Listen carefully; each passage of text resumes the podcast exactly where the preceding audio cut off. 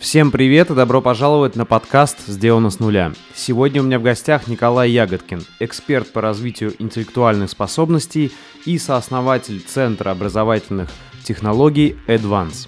Николай расскажет нам, какие когнитивные навыки поддаются развитию и зачем их развивать, какие есть методы и инструменты работы с информацией – как прокачать память и скорочтение, а также разберет мифы в развитии интеллекта и поделится упражнениями на прокачку памяти, внимания, логики и интеллектуальной выносливости.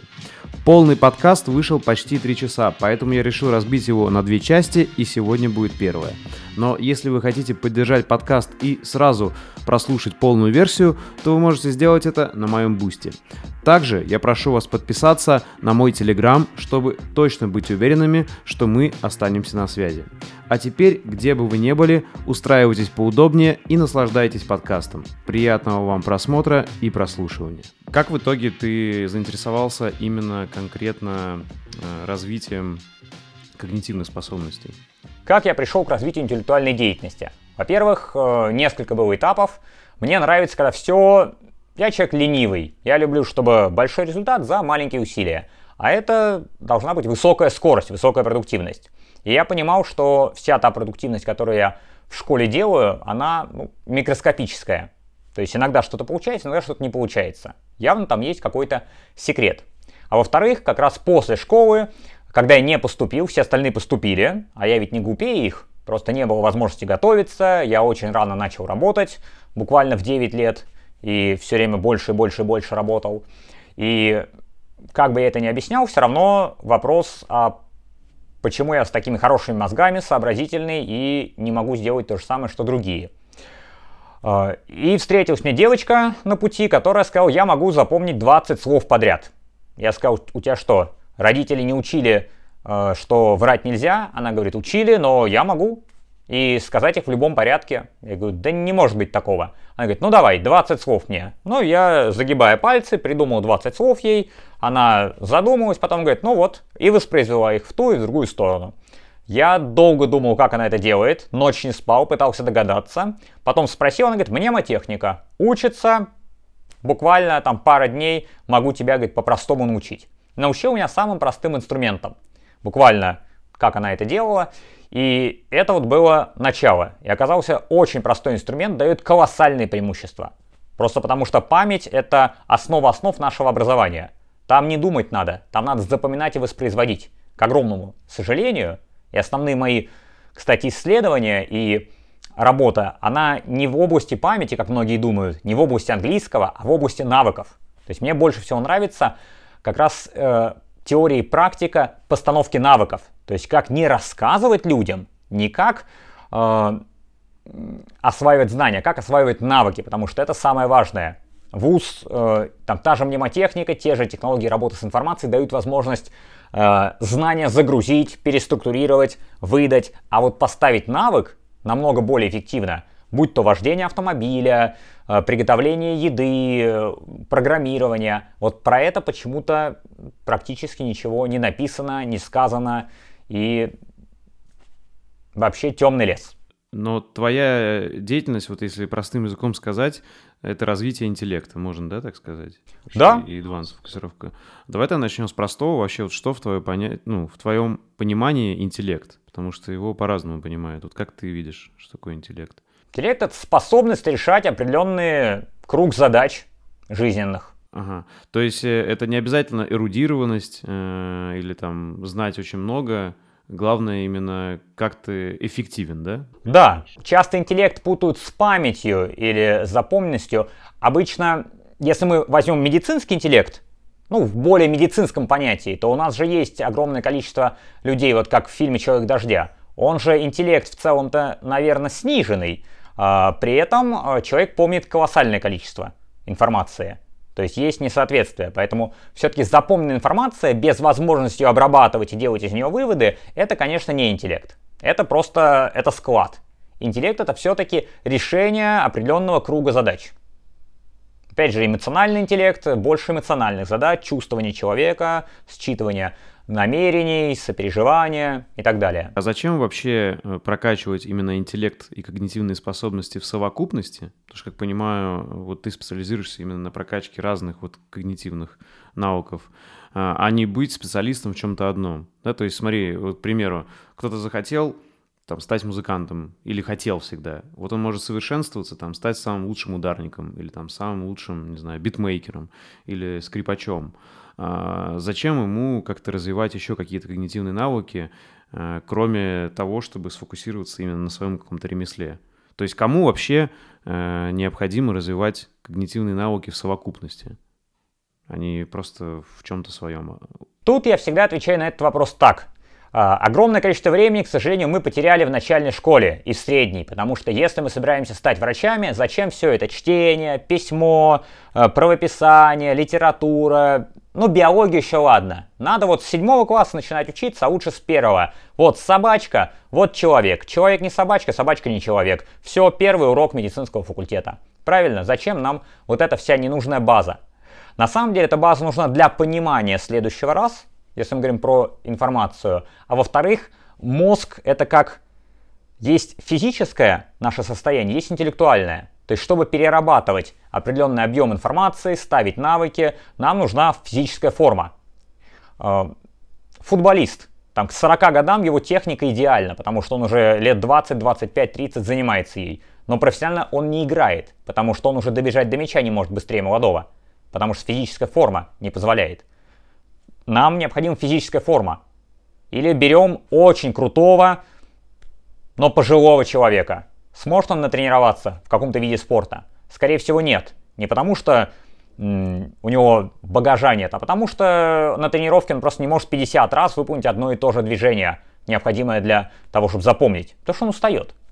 Поэтому тренировать интеллектуальные а, способности нужно, иначе мы не сможем, опять же, научиться Э, ударным, научиться водить. И всегда любое профессиональное обучение и профессиональный спорт, если мы посмотрим, чем выше уровень, который мы хотим получить, тем ниже мы идем и отрабатываем базу. Если вы посмотрите тренировку бойцов, футболистов и так далее, они не дерутся, они не играют в футбол, и все, что по телевизору показывают, что они там э, спарринги каждую секунду, это все не так. Я занимался профессионально, если в начале этого было много, чтобы снять страхи, чтобы Э, развлекать нас, то потом это многочасовые отработки ударов, многочасовые спортивные, то есть общая физическая подготовка. Самих спаррингов на 2 часа, тренировки у тебя 2 минуты, может быть 3 максимум. Все остальное время ты готовишься к этому, ты отрабатываешь свою технику, ты отрабатываешь э, физуху. И то же самое с интеллектуальными способностями. То есть нужно разогнаться, иначе нет вот этого основы, нет фундамента, на котором будет стоять. То есть первый этаж можно без фундамента построить. А если мы строим Бурж-Халиф, собственно, 40 этажей, 100 этажей, там 200 этажей, то они не могут стоять без сильного фундамента. Поэтому чем выше мы хотим залезть, тем более сильный нам нужен фундамент. А давай тогда перечислим вот основные когнитивные навыки, которые поддаются развитию, да, и на которых, как понимаю, ты фокусируешься. Это что? Память, внимание, память, внимание, воображение, мышление во всем его много, многообразии. Там и логическое, и критическое. И то, что мы называем интеллектуальной выносливостью. Это способность мозга долго работать под нагрузкой. То есть, если ты за нами следишь, мы постоянно, и я в каждом вебинаре говорю, наши ребята могут запомнить тысячу иностранных слов за день. Они делают учебник за три дня. Э, тысяча знаков после запятой числа пи сделало там 500 человек за все время. Вот тебе дети, вот тебе взрослые. И все говорят, как это тысяча иностранных слов, это больше, чем школьная программа. Тысяча цифр зачем? Они что, сумасшедшие? Я говорю, это как тысяча приседаний. Мы делаем их для того, чтобы натренировать, то есть берем одну часть мозга, то есть одну некую функцию, тренируем ее под нагрузкой, как в спортивном зале. Если можем подряд присесть 100 раз, значит у нас не будет проблем с подняться на 20 этаж. То есть, правильно понимаю, пять основных э, навыков. Память, внимание, мышление, то есть, скорее всего, скорость мышления и переработки информации, да? Скорость, точность. Они все декомпозируются на огромное количество других составляющих. Тоже внимание, бывает удержание внимания.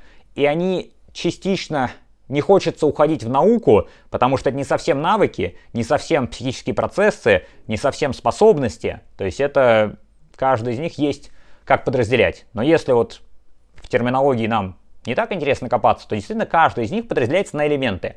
И общая наша идея адвансовская, которую я взял из как раз математики, спорта, мы берем какую-то большую проблему, мы ее декомпозируем на составляющие э, до самого, до самого дна. И дальше с помощью спортивной, изолированной, интенсивной техники отрабатываем. То есть берем упражнение на конкретно вот эту маленькую часть и отрабатываем до автоматизма.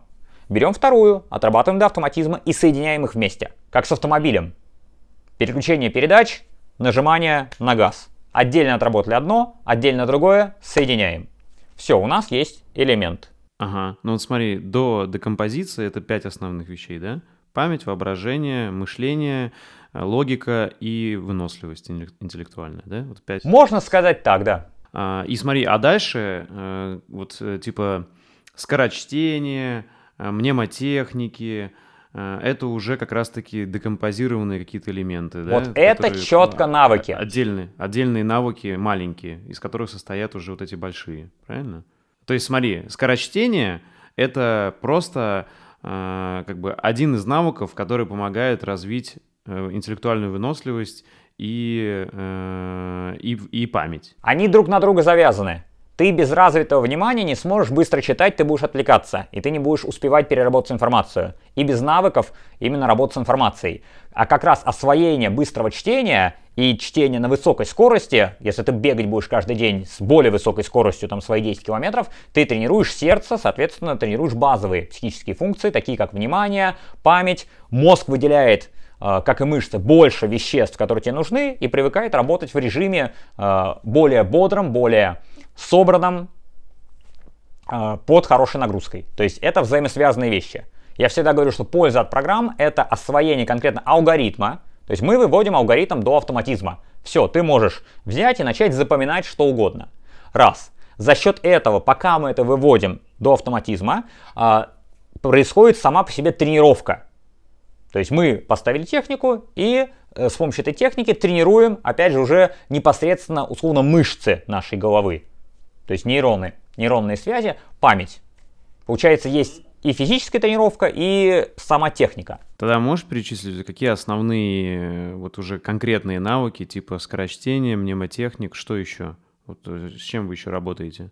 Мы выделяем три больших блока у нас. Первое это запоминание. Там не только мнемотехника, это вообще в целом, как мы работаем с памятью. Это система повторений, система восстановлений э, информации. Но основа, конечно, мнемотехники, образное мышление — это правое полушарие. То есть мы учимся работать с правым полушарием э, правильно, хорошо. Э, это память. Второе — это технологии работы с информацией. Условно, это левое полушарие. Мы учимся как раз-таки, э, там мы проходим теорию множеств, там мы проходим логику, но именно в практическом э, исполнении то есть мы автоматизируем каждую логическую структуру и каждое действие логическое действие.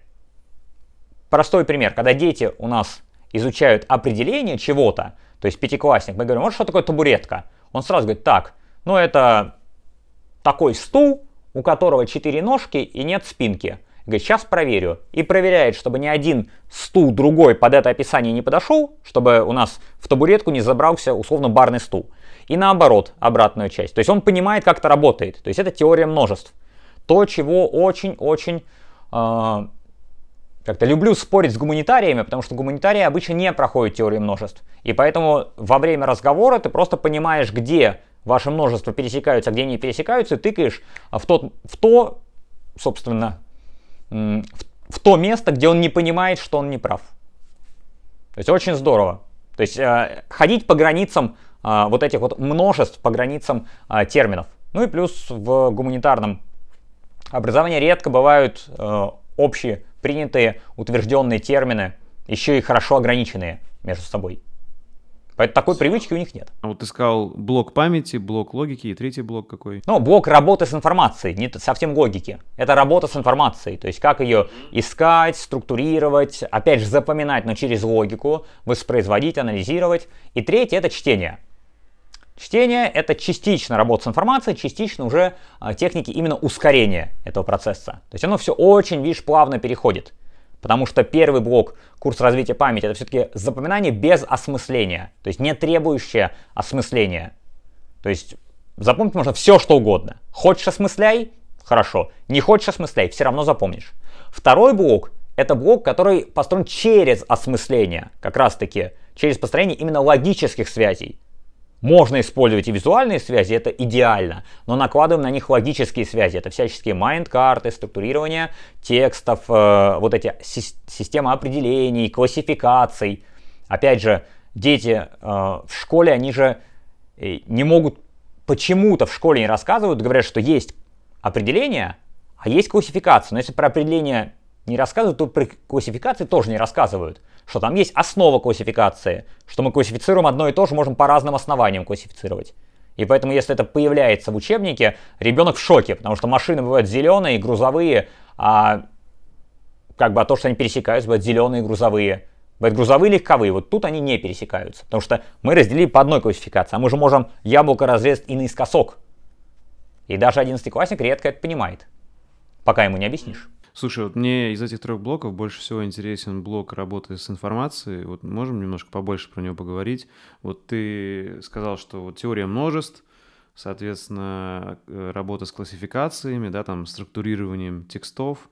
А, вот что еще входит в этот блок? Э, какие, то есть, смотри, потому что, как я понимаю, это вот именно навыки, а инструменты, которые в этот блок входят, это вот типа те же интеллектуальные карты, майндмэпы, Э, какие-то, не знаю, там, структурирование заметок, да, э, допустим, в том же, в том же Notion. Вот что еще можешь перечислить, какие конкретно навыки вот сюда входят в логику и инструменты, с которыми работаете? Немножко заимствовано из чтения это выделение главного. И вообще постановка цели на чтение, цели на работу с информацией. Потому что обычно мы цель такую не ставим и пытаемся вытащить либо всю информацию, либо найти только конкретный ответ. Поэтому перед тем, как мы начинаем работать с чем, то есть как работаем с текстом, ставим цель, берем текст, берем текстовый делитель, ну, самый классический, если мы говорим такой вот школьно-студенческо-вузовский формат, когда нам надо это воспроизвести. Что самое интересное, что этому нас научили в школе и в вузе, а в реальности этот формат нам практически никогда не пригождается. Прикольно, да? То, что мы делаем 95-98% времени всего 15-летнего образования, в реальности оказывается не нужно. Потому что на хирургии, оказывается, не надо во время операции рассказывать все триничные нервы. Нужно их оперировать. Но средний хирург делает ноль операций до получения диплома. Зато он про триничные нервы рассказывает. Вот узнавать на фотографии там триничный нерв надо, а рассказывать про него не надо. Вот, это я немножко отвлекся. Но вот стандартная история работы с текстом. Мы ставим цель, какая у нас. Обычно это воспроизвести информацию. Но можно же поставить цель оттуда взять алгоритм и его воспроизвести. То есть нужно тебе, например, собрать шкаф. Ты четко понимаешь алгоритм, то есть что тебе нужно взять оттуда. Алгоритм берешь и собираешь шкаф. А, и ты понимаешь, что тебе не нужно обработать, запомнить. Ты можешь прямо выделить основные моменты, поставить лист рядом и собрать шкаф. То есть есть вариативность. Если, а, если вернуться к вот нашему определению, что интеллект — это совокупность навыков, которые помогают тебе более эффективно жить, да?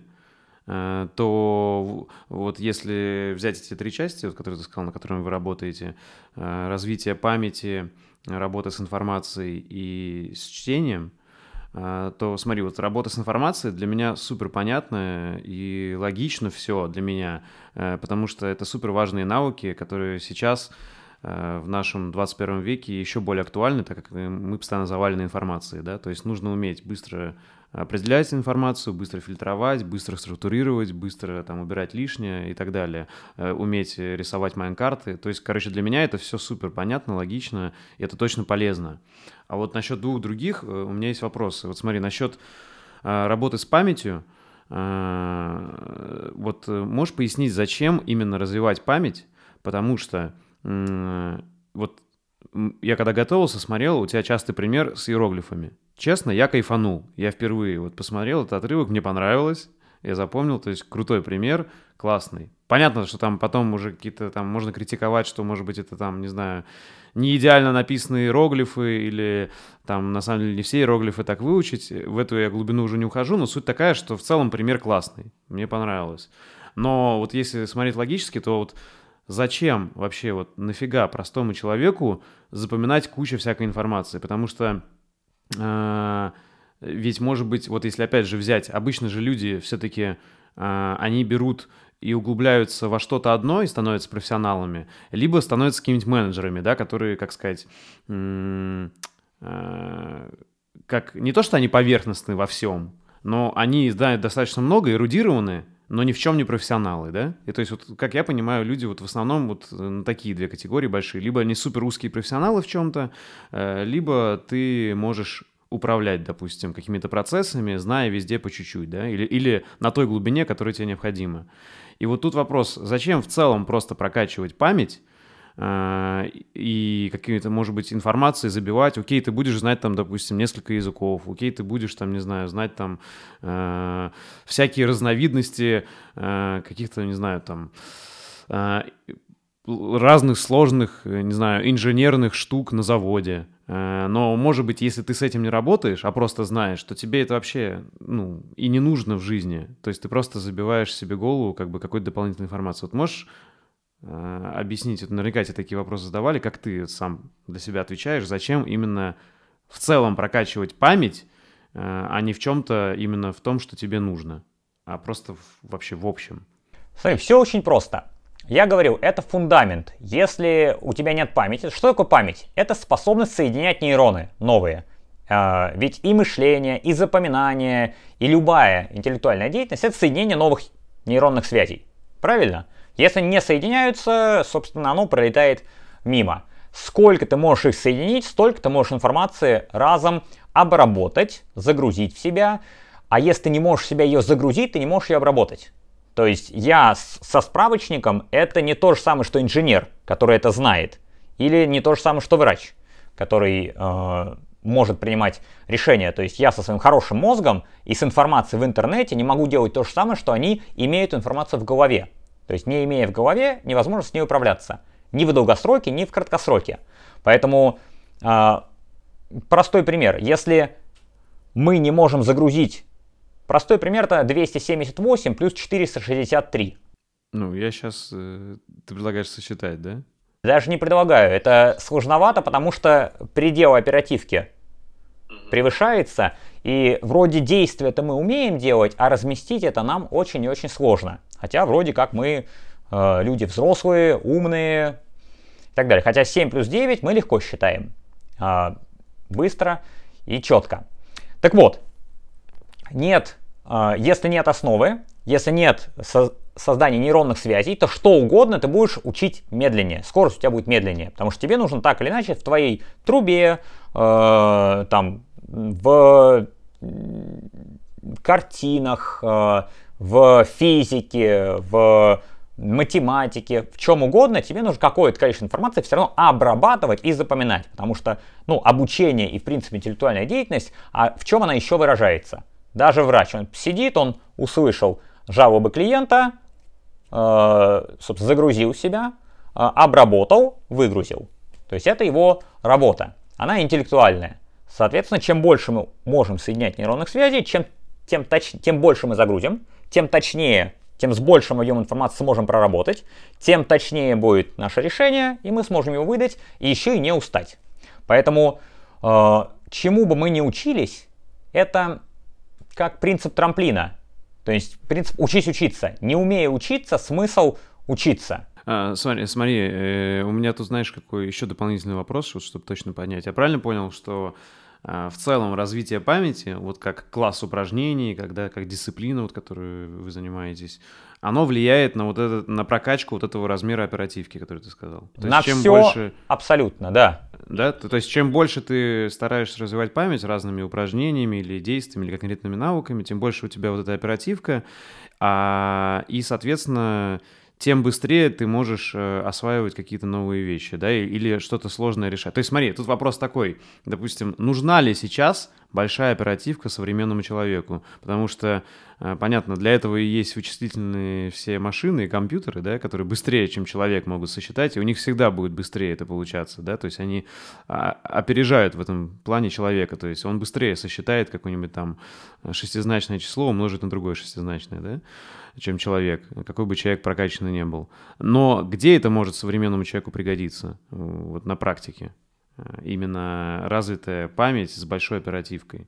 Во-первых, э, память же тренирует внимание. На самом деле, я тебе скажу честно, сама по себе оперативка, вот с точки зрения научной, она практически не расширяема, считается. Там отдельно. Опять же, я показываю фокусы, когда показываю, что оперативка у меня там 50, 100, 200 единиц, но это на самом деле, по большому счету, не оперативка, я просто очень быстро перевожу это э, просто на очень быстрой скорости, по сути, в долговременную память.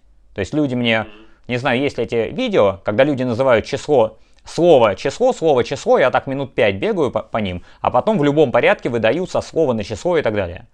А, как ты понимаешь, это сильно помогает. Представь, я на переговорах, и я понимаю, кто что сказал, кто какие вещи предлагает. Спорить с людьми вообще...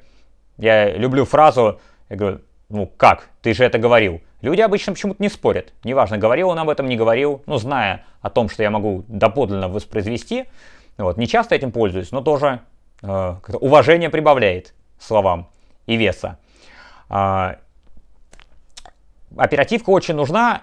Всегда надо смотреть, экстраполируя. Да, есть компьютеры, вопрос вычислений. А вопрос, когда ты поставил э, ванну набирать, жаришь яичницу, еще разговариваешь по телефону. Нужна оперативка хотя бы на три элемента или нет? Ну, понятно, да. То есть ты, я имею в виду, что, короче, если, допустим, ты занимаешь руководящую должность, или там ты менеджер какой-то, или там генеральный директор, или в целом э, занимаешься именно э, работой с большим потоком информации, где нужно принимать быстрые и сложные решения, то это помогает. Слушай, помогает всем. Программисты, например, они говорят, что долговременная память не сильно важна. Сильно важна скорее вот общее состояние мозга от работы, от курса развития памяти, он из этого, ты удивишься, самый полезный. То есть я считаю, что самый полезный, то, что ты говоришь, работа с информацией, я бы поставил на третье место. Потому что с точки зрения именно развития как такового мозга, ну может быть я, потому что у меня это произошло за счет двух высших образований технических, ну около технических, соответственно математика, физика, программирование. Поэтому для меня, если я бы проходил, я бы сначала прошел память, потому что это сразу утраивает твои способности во всем. Ты можешь просто за день в три раза больше сделать. Но если в среднем там, 500 иностранных слов там, или 500 чисел люди запоминают, или, или там 300 фактов, представь, или ты читаешь тексты, и оттуда ты слышишь 300 фактов, и ты их помнишь, и ты с ним можешь э, производить всяческие вычисления. И мозг начинает получать дополнительную нагрузку. Вот это очень важно. То есть твоя жизнь принципиально меняется. Как, э, как разрешение видео у тебя увеличивается намного. Вот ты, а, аэрофотосъемка, летает у тебя самолет на высоте. Бах, и у тебя камера становится там не там HD, а там супер 1000 HD. 100 тысяч HD. Все, ты можешь микробов рассматривать.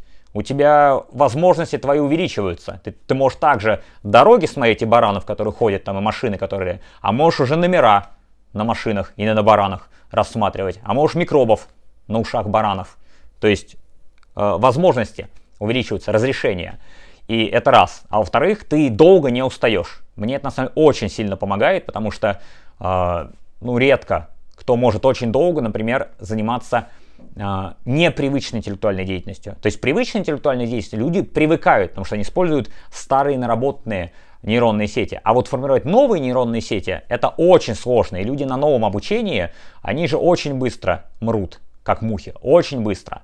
А я на, на двойной скорости, когда смотрю обучение, для меня, ну, очень редко бывает ситуация, когда я прям выпадаю. Очень редко.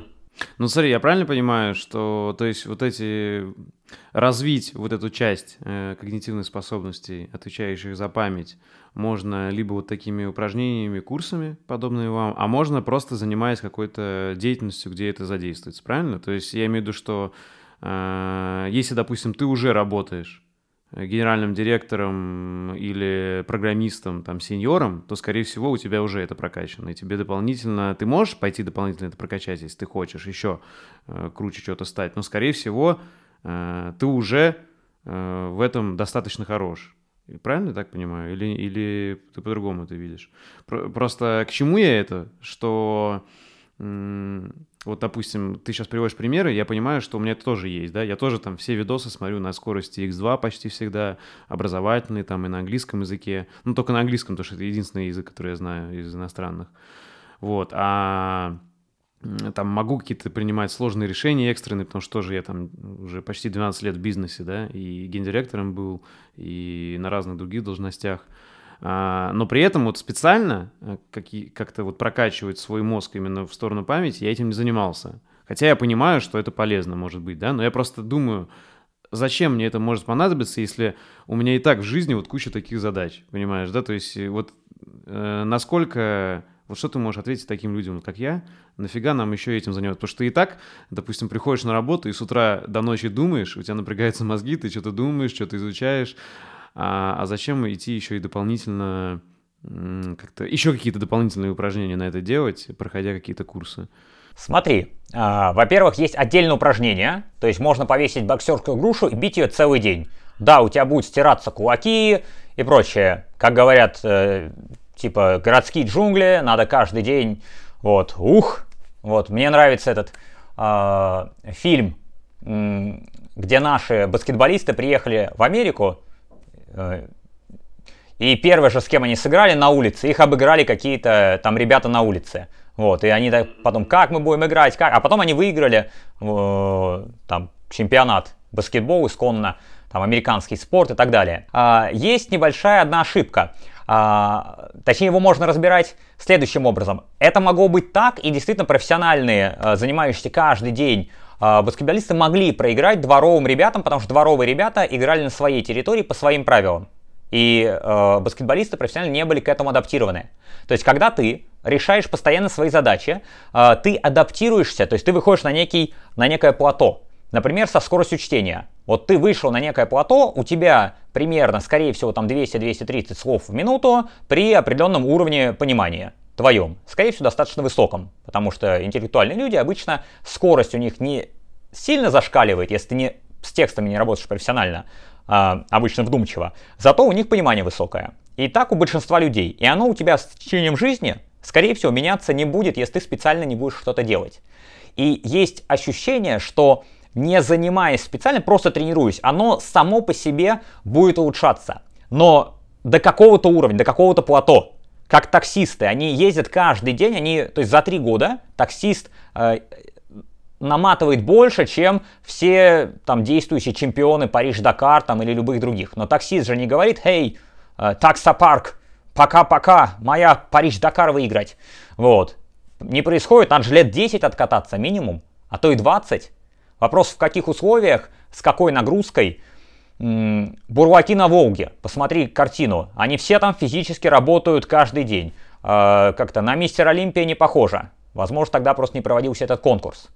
Или если ты набираешь двумя пальцами на клавиатуре, вот самое, сейчас мы вышли к интересному моменту. Сначала про нагрузку. Э, в зависимости от того, как, как правильно нагрузка подается, вот то, чем я занимаюсь э, изучением, насколько она правильно подается, будет разный результат. Берем, например, 20 лет дровосек э, рубит деревья каждый день. Огромным топором огромные деревья, такой огромный с бородой. 20 лет на свежем воздухе ест прямо вот корову поднимает, выпивает все молоко. И второй вариант э, в городской среде, при плохом воздухе, нормальном питании, у нас есть спортсмен с тренером, который каждый день по 2 часа тренируется по определенной программе. Кто из них то есть через 20 лет дровосек будет мощнее, если он не постареет, или спортсмен. Разница в 100 раз по объему нагрузки. В 100 раз. То есть дровосек в 100 раз больше отработал времени. У кого будет мышца лучше?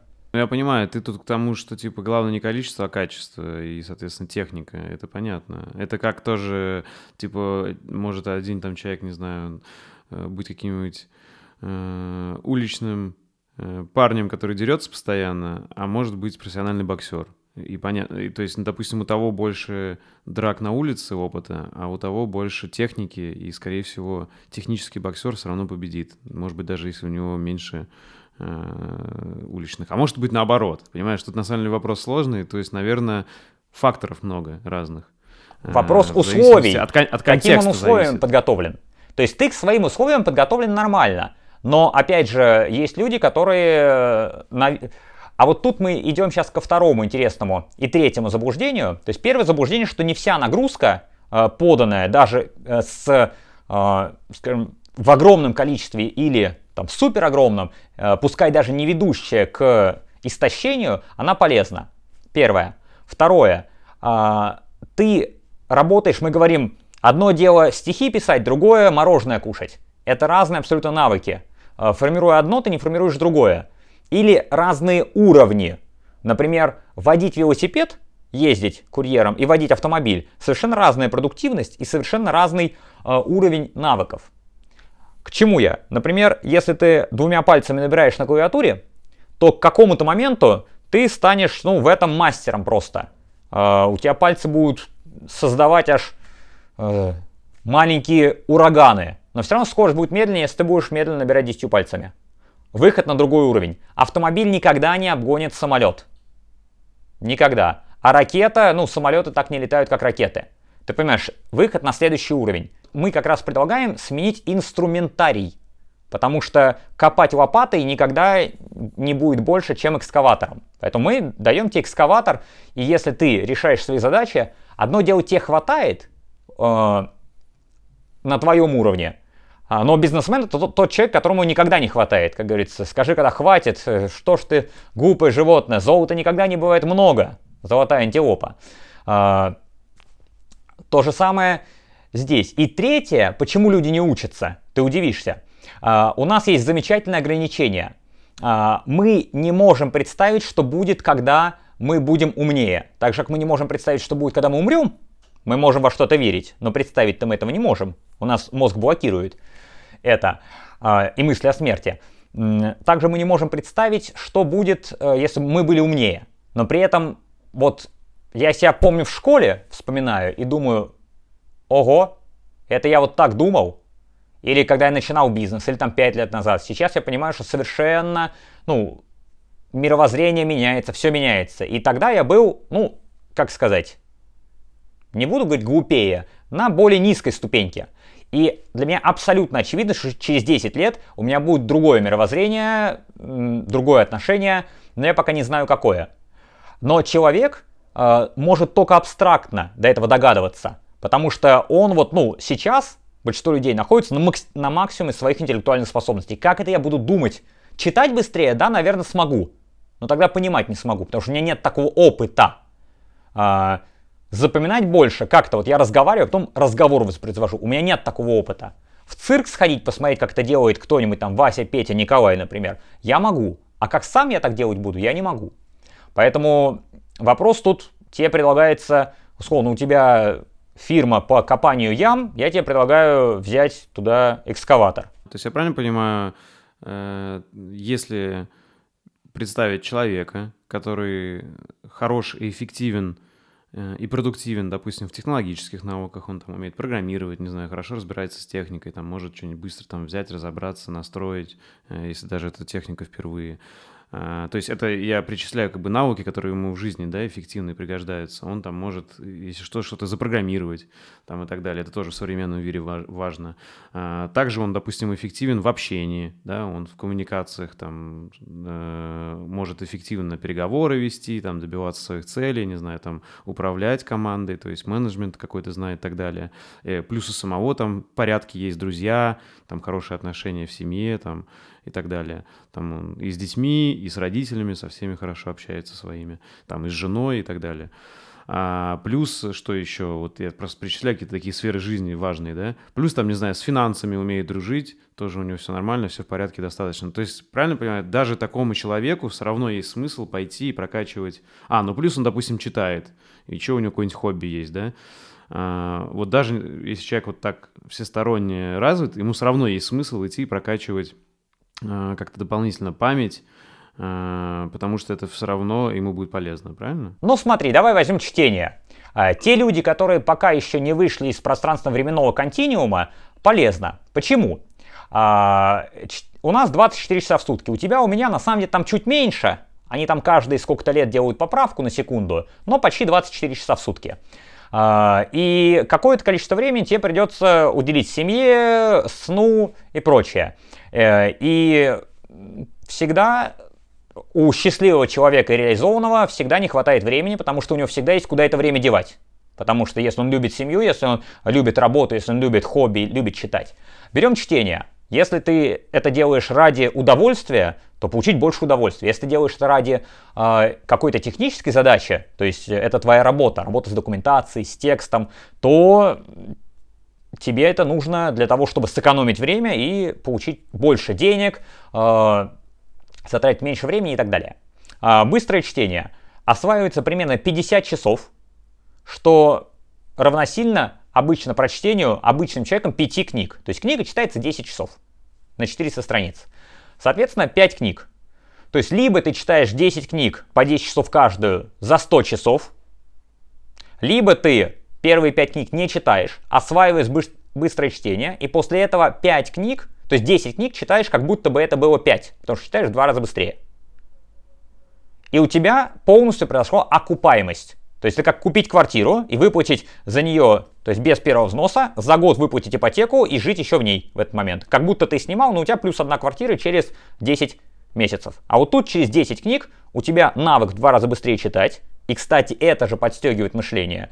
И те же самые прочитанные книги. То есть полная окупаемость. По-моему, без всякого риска. По-моему, очень здорово. То есть не нужно только тем, кто вообще не читает. Если ты заметил, я специально сейчас назвал много чисел, хотя они все целые и так далее. И вот я рекомендую тем подписчикам, кто э, вот ответ на мой вопрос, зачем развивать мозг, заключается как раз в том, что если вы не построили визуальную схему вот этих вот 10 часов, 5 часов окупаемости потом, э, то это один из тоже э, причин, почему можно пройти курс, потому что ну, достаточно простая схема, которую я говорю вербально, она не подкреплена никак визуально, а в наше время э, то, что сейчас число Миллера, наверное, тебе знакомо, 7 плюс минус 2, объем нашего внимания, психологической группы и так далее. Уже нет такого числа, это 5 плюс минус 2. С 2013 года официально современные люди не держат 7 плюс минус 2 элемента, физически не держат. Клиповое мышление, э, дети так особенно. То есть объем внимания сокращается, а, оно становится рваное. Если раньше учились в интернете, то есть в библиотеках, то современные дети не могут читать тексты. То есть большинство людей на самом деле, только взрослые с советским образованием могут читать тексты. Большинство людей не могут нормально вытаскивать смысл из сложных текстов. Про сокращение объема внимания обязательно поговорим, это очень интересная тема, у меня дальше этот вопрос тоже есть. Вот э, если про скорочтение закончить, смотри, у меня все время какие вопросы были к скорочтению. А, ты вот верно заметил, да, типа обычно две задачи. Либо удовольствие, если ты художественную литературу считаешь, Э, читаешь, либо это какая-то практическая информация, которую ты быстро вытаскиваешь, да, из каких-то технической литературы или научной. Вот со вторым все понятно, типа быстрее читаешь, быстрее вытаскиваешь тебе необходимое, быстрее решаешь свои задачи, ты более эффективен.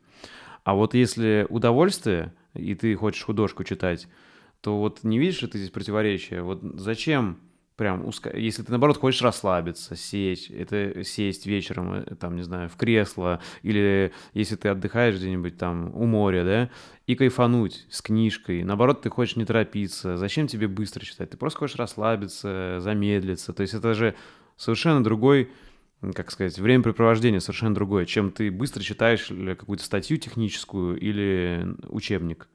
Вот э, тут ты не видишь противоречия. Зачем все равно скорочтение больше удовольствия. Это же, как знаешь, какое-то инфообжорство. Ты же можешь съесть 50 бургеров, но ты, тебе достаточно, допустим, одного или в крайнем случае двух, и это уже удовольствие. А 50 бургеров съесть тебе будет плохо, ты, может, вообще умрешь. Может, то же самое, зачем тебе, там, не знаю, за неделю прочитать 50 художественных книг и э, как бы сказать, получить инфоожирение, чем ты можешь читать, можешь потихоньку э, именно художку, но кайфовать и просто тебе будет интереснее, и больше ты запомнишь, больше будет время подумать, да, ведь вот это свободное время на подумать, переосмыслить, оно тоже нужно, чем постоянно его забивать очень плотно э, только на, на получение информации, допустим.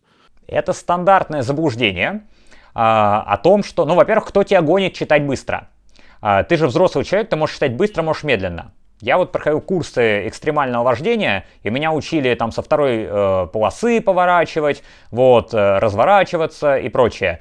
И там три уровня. Первое это как ездить надо, второе как ездить э, как бы, ну, если тебе нужно максимально быстро попасть, это нарушение, но это не опасно для жизни. И третий уровень это, как говорится, ну, это уже для специальных там подразделений и так далее, это надо знать и никогда не делать. То есть так могут тебе сделать, ты должен понимать, как вести себя в этих ситуациях, но это опасно для жизни, это прямое нарушение. То есть, вот, э, но оттренировать это нужно.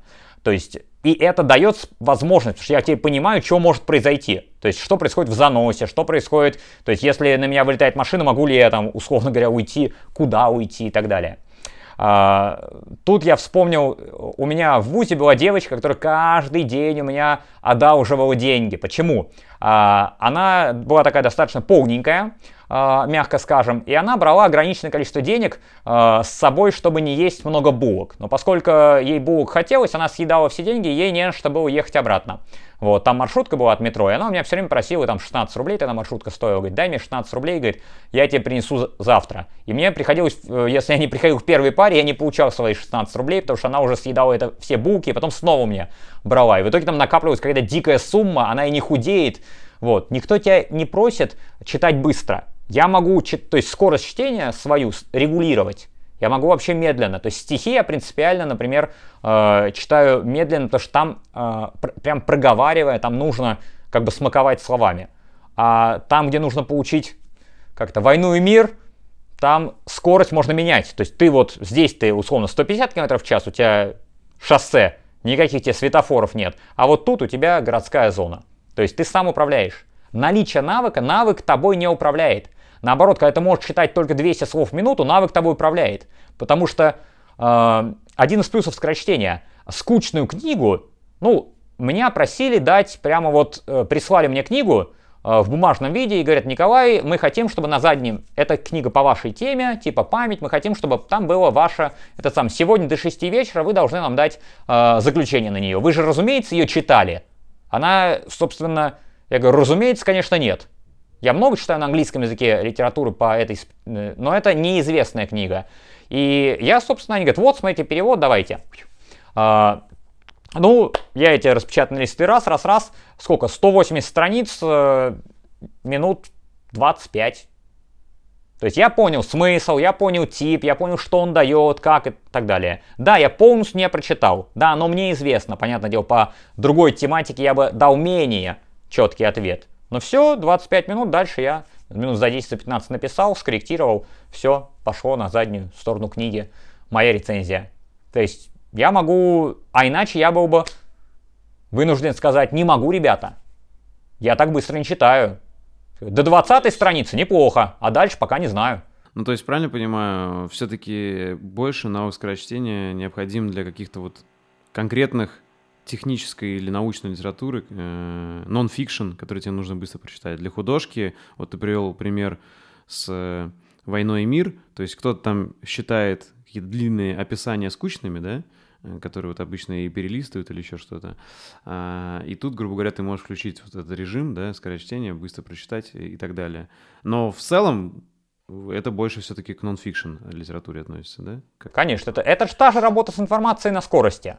По сути, почему память переходит в работу с информацией? То есть памятью мы даем, э, делаем нам огромный-огромный хороший фундамент. То есть наши нейронные связи соединяются с колоссальной скоростью и могут делать это безошибочно сотни раз подряд. То есть ты можешь сотни фактов, сотни слов, сотни чисел, сотни э, названий, чего угодно соединять. Названия с числами, даты с названиями, э, последовательности, в любой структуре. Можешь карту мира перерисовать. То есть можешь, самое главное, ты можешь ее представить. Это к вопросу о том, что потом тебе майнд-карты не надо рисовать, а ты можешь это все представлять в голове. Э, то есть первое, развитие памяти. И когда у тебя внимание может не там 10-15 секунд, не 2-3-5 минут, там, а час, 2-3 быть сосредоточен на том же уровне или на более глубоком, ты переходишь к работе с информацией. Это дает тебе очень высокую скорость, и ты прорабатываешь огромное количество вот этих базовых э, навыков мышления. И они очень быстро ставятся. И дальше ты все это ускоряешь техникой быстрого чтения. Э, по сути, все эти навыки ты просто ставишь уже как курсы гонщиков. А скорочтение, это же в целом все равно, как я понимаю, там разные техники бывают, но суть такая, что ты, э, ну, можно так грубо сказать, читаешь по диагонали или нельзя? Один из типов или э, один из уровней, потому что если читаешь там 500 слов в минуту, ты еще не совсем по диагонали читаешь. Ты можешь там в, два, в две точки читать. А если ты читаешь Uh, уже там тысячу-две тысячи слов в минуту, то там уже практически по диагонали. То есть человек просто сканирует, по сути, лист, и ему в голову заходит... Uh, я люблю говорить так, поскольку это трудно представить. Мне вот, я, например, математик, и uh, люди не понимают, как можно не проговаривать текст. Даже люди не математики, если вы откроете обычные числа, вы их понимаете, их смысл, вы их не проговариваете. Вам нужно проговорить 2 миллиона 292 тысячи. Вы просто посмотрите думаете, фига себе цена, вот эта машинка подорожала. Не надо проговаривать в уме, то есть для того, чтобы восхититься новыми ценами или наоборот огорчиться. Вы просто увидели, или картина, мы моментально подходим, понимаем, что там происходит в целом. То же самое со скорочтением. Если картинки или схемы, почему они такие хорошие майнд-карты, открываешь визуально, мозг очень быстро считывает. Его не научили проговаривать каждую. А если он бы проговаривал картины, так, в левом верхнем углу у нас облако, из него, кажется, падает дождь, потом еще одно облако, вот, а там выставка 500 картин, 6 тысяч, который нарисовал этот маринист. Это подробно. Я думаю, вот человека не было свободного времени. Айвазовский. Думаю, тот бы, который квадрат рисовал, Малевич, вот, думаю, обогатился бы. Просто наштамповал бы их там десятками тысяч. К вопросу о производительности. Насколько чтение э, важно именно в прокачке когнитивных навыков в общем? То есть, и можно ли без чтения развивать когнитивные способности? Вообще чтение, особенно у детей, является неким тестом, по которому их принимают в школы. Например, в немецкие школы, в большинство европейских школ, в российские школы оценивают в первую очередь чтение. Причем всем, на самом деле, абсолютно все равно на понимание в начальной школе. Его мало кто проверяет, и нет нормальных техник его проверить. Проверяют скорость чтения. Потому что если ребенок не может читать с определенной скоростью, он не может, во-первых, понимать текст априори, хотя он и так так его вряд ли понимает, если его не научили. А во-вторых, он не может понимать учителя. То есть это скорость чтения во многом со скоростью мышления завязана. Люди быстрые, ну, и успешные обычно читают чуть быстрее, чем средний человек. И связано это не с тем, что они много читают, а связано с тем, что э, идет быстрее мысль. Им просто э, скучно читать медленнее. А в диапазоне там 180-230 слов в минуту э, читать 230 не так сложно, можно и 180. Когда человек уставший или ему скучно, он снижается. Когда ему интересно, скорость повышается. А если ты прошел и обладаешь дополнительными навыками, то есть ты можешь не только в таком вот минимальном режиме, а ты можешь сильно увеличивать или сильно уменьшать эту скорость. То есть э, диапазон увеличивается возможности. И тут больше, знаешь, к чему? К тому, что сейчас же много разных способов получения информации и осваивания навыков, которые могут э, тебе помочь быть более эффективным, да, вот если возвращаться к интеллекту. То есть, допустим, человек может очень много смотреть, а не читать э, и просто потреблять очень много видеоконтента, ну, допустим, какого-то околонаучного, да, э, и можно ли сказать, что вот он может чем-то догнать, а может даже или опередить человека, который просто много читает? Или это все равно всегда э, его какие-то навыки когнитивные будут менее прокачаны, и тогда какие? То есть, если он много смотрит, то его память не будет прокачиваться, да? Если он много смотрит, его внимательность не будет прокачиваться, не будет прокачиваться его интеллектуальная выносливость. А у того, кто читает, будет, правильно? Смотри, если бы было так, то все эти навыки прокачаны были бы у учителей литературы, которые много читают всегда смотрим, экстраполируем. То есть, если ты говоришь, что э, тренировка, то есть практика, практика, практика работает, вот конкретно в этой области, например, в вождении автомобиля. Давай смотреть у таксистов. Средняя аварийность у таксистов такая же, как у обычных людей, если не выше. Навык чуть повыше, но зато и усталость чуть повыше. То есть то на то и выходит. То есть там нет принципиально другого уровня, там э, способностью уч участвовать там на гоночном треке на каком-то нормальном уровне. Просто обычное вождение. С чтением то же самое. С годами не увеличивается ни понимание, ни скорость. И способности, я как раз сейчас готовлю э, материал по возрастным изменениям. И даже люди интеллектуального труда все равно их пик примерно 23-25 лет. После этого э, интеллектуальные способности медленно-медленно снижаются. Мы этого практически не замечаем, ну точнее очень быстро снижаются примерно в возрасте 25 лет, потому что пропадает разнородная нагрузка, где нужно соединять новые нейронные связи. Как будто ты тренировался вот в армии, каждый день бегал, а пришел на гражданку и все, ты больше не тренируешься. И будет резкое снижение. Потом оно придет в некий баланс и будет медленно, медленно, медленно здоровье уходить. Потом где-то там в 35 спина заболит, в 45 колено и так далее. Но это все медленно будет приходить, пока не начнет где-то что-то трещать, ломаться. С мозгом то же самое. Резкий откат после того, как ты э, пришел, например, на работу, там более-менее ты обустроился, все, все стало, э, то есть адаптация закончилась. Мозг перестал строить новые нейронные связи, стал пользоваться тем, что было. И все, прошло, произошло, э, пошло скатывание. И оно будет медленно, медленно, медленно идти. Использование нейронных связей, оно даже не поддерживает. Оно лучше, чем ничего, но оно не держит на одном уровне наш мозг, к огромному сожалению. Либо это должно быть что-то уж очень правильное, то есть решение не просто одинаковых примеров, а прям реально олимпиадных. Тогда вот учитель не деградирует. А, если же учитель просто обычный в школе, там учитель английского, ты удивишься, но школьного учителя английского редко встретишь, у которого уровень э, тот, который э, должен быть заявленный у среднего школьника не английской школы. Не потому, что их плохо научили, или они плохо учились, а потому что они на этом уровне английский не используют. Как говорил один комик, э, говорит, мой отец, говорит, учитель английского, говорит, сам, говорит, с удивлением, говорит, со всеми здоровался британцами, потому что, говорит, последние 30 лет он общался, говорит, с э, белорусами э, 5-7 класса на английском языке, которых сам же и научил. Поэтому он проверял, тот ли английский или нет, он учил. Поэтому вот здесь история такая. И практика практически никогда не приводит к какому-либо значимому высокому уровню. К какому-то великому среднему, да. Потому что 10 тысяч часов школы дали нам вот уровень той интеллектуальной выносливости, где мы в телефоне не можем 5 подряд сделать действий, где мы не можем удержать в голове, там, посчитать трехзначное число, сложить, не умножить. Оно не дало нам выносливость, чтобы прочитать текст, например, из него взять там 20 фактов. То есть редко кто может взять научную статью, прочитать ее там за полчаса, например, и дать из нее 20 фактов. Или ответить на 20 вопросов.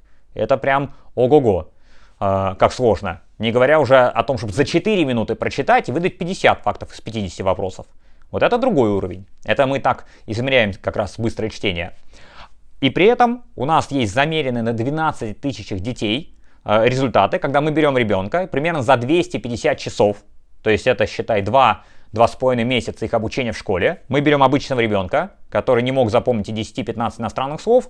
А на выходе он может 300-500 запомнить разом, то есть несколько часов сидеть. Он может пройти учебник за 3-5 дней, и он берет 25 маленьких текстов, которые до этого он бы читал 10-15 минут, читает их за 4-5 минут, то есть в 3 раза быстрее. И после этого каждому тексту мы даем по два вопроса. То есть в сумме 50 вопросов на э, вот эти тексты. И если дети на входе отвечают на 12, 15, иногда на 18 вопросов, взрослые, кстати, на меньшее количество вопросов отвечают, что удивительно. Потому что взрослые хуже переключаются между разными информацией. Они могут вглубь подумать хорошо, но именно когда много разнородной информации, взрослый теряется. Особенно вот люди ну, более старшего возраста, они привыкли все-таки гу- думать глубоко. Благо, у молодых наоборот, глубоко они не успевают вникнуть. И 50 вопросов, 12, 15, 18. После обучения нормально это 40-45. То есть было у нас процентов 30, стало 90-95. Есть ребята, которые дают 100% ответов. Представьте, 4 минуты на прочтение 25 текстов и 100% правильных ответов на 50 вопросов. То есть объем информации загруженный да столько иногда не остается после четверти по одному предмету. То есть я правильно понимаю, ты это все к тому вел, потому что вопрос-то мой был про сравнение э, получения информации через чтение и через э, видео, то есть э, или, а, или аудио, ты к тому, что через чтение ты можешь больше информации получить за меньший срок. То есть, грубо Абсолютно. говоря, тебе нужно будет посмотреть, там, не знаю, 20 часов видео, либо ты прочитаешь одну книгу за час и поймешь столько же, правильно? Ты об этом? Да, но ты еще упоминал, что э, а, вот много раз у тебя звучит, что когда я читаю, я тренирую мозг, когда я слушаю аудио, я тренирую мозг, ты очень ограниченное количество времени его тренируешь. Ты берешь новый инструмент, и ты какое-то время, то есть любой инструмент работает какое-то время. Если ты возьмешь новый вид подтягивания, а, оно будет работать какое-то время, пока не окрепнут те мышцы, которые нужны. Дальше ты либо увеличиваешь нагрузку, а, собственно, специально, там, количество и так далее, либо твой организм к этому адаптировался. Рахманинов говорил, что, э, по-моему, 5 часов ему требуется только, чтобы поддерживать его уровень. Расти ему требуется больше. 5 часов в день, если он не будет 5 часов в день играть, его уровень будет падать. Опять же, в какой-то момент спортсмены все сталкиваются с тем, что либо ты учишься в ВУЗе в школе, потому что 5 дней, там 6 дней в неделю по 4-5 часов в бассейне ты должен находиться, если ты идешь выше, потому что иначе ты просто будешь на одном месте стоять. А другие купаются больше, плавают и готовятся к Олимпиаде. То есть там на каждом уровне требуется уже все большая нагрузка или другие инструменты. Ну да, правильно, можно так сказать, что все-таки развитие памяти вот такое специализированное, это все-таки нужно для людей, кто хотят каких-то сверхрезультатов. Оно базовое, без этого ты не возьмешь ничего другого. То есть все всегда сопротивляются этому развитию памяти, потому что не видят в этом конечной пользы. А я, например, как раз вижу в том, что м- давай уберем память и скажем в два раза больше энергии, в два раза больше скорости и в два раза больше выносливости. Вот так готов курс по энергии, то есть увеличим в два раза энергию, в два раза выносливость, там или продуктивность, ты в два раза больше делаешь за день, не устаешь.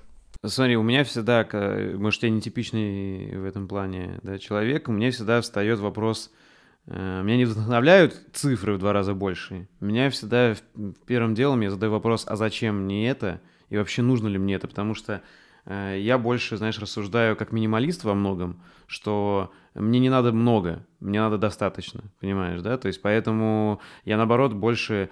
Э, когда я готовился, ты, кстати, это говорил в каком-то из роликов, когда ты перечислял какие-то крутые привычки, э, и вот когда ты эту привычку перечислил, я подумал, о, классно, вот мне кажется, это про меня.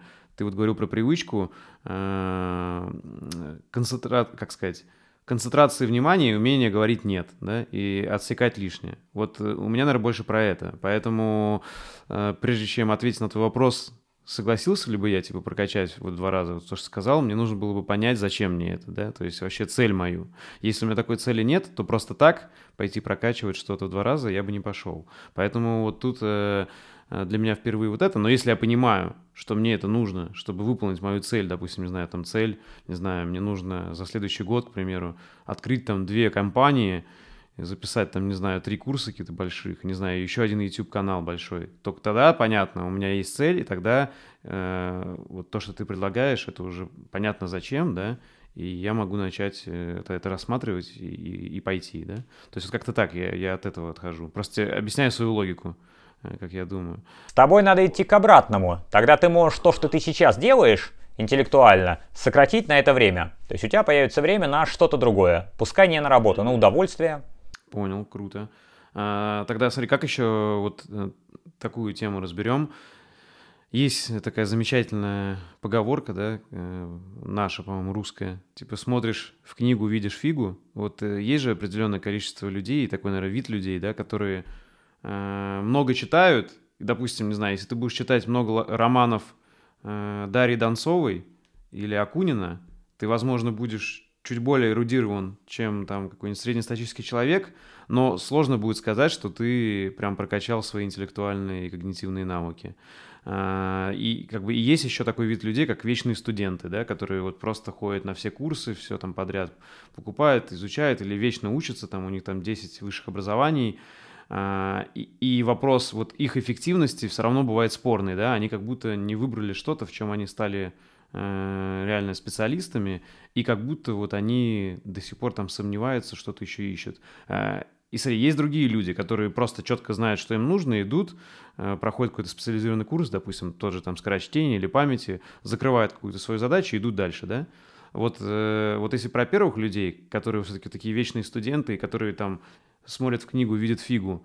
Э, вот как ты можешь ответить, э, в чем их ошибка? Вот что они неправильно делают? Э, почему они не прокачивают свои когнитивные способности? Почему это какая-то фикция, да? Когда они просто много читают и много... Чего им не хватает, чтобы начать прокачивать способности когнитивные? Ну, начнем с того, что Дарья Донцова и Акунин не прокачивают интеллектуальные способности. Чуть-чуть мы говорили, что это лучше, чем ничего. То есть человек э, читает, у него какая-то работа воображения происходит, но минимально. То есть это в лучшем случае поддерживает, все равно, то есть замедляет падение вниз наших интеллектуальных способностей. Это да. Э, какой-то образовательного там вряд ли чего-то какой-то образовательной составляющей там я не вижу. Если мы говорим про вечных студентов, они могут учиться, тут вопрос сильно качества. И я говорил, что претензия к современному образованию, то, что оно накачивает знаниями, ценность которых все меньше и меньше и меньше, потому что доступ к ним есть э, оперативный, а нужны навыки. И даже если люди получают навыки, то, что они не идут их не используют, это уже вопрос к ним. Многие же учатся ради того, чтобы структурировать свою жизнь и не выходить в реальную жизнь.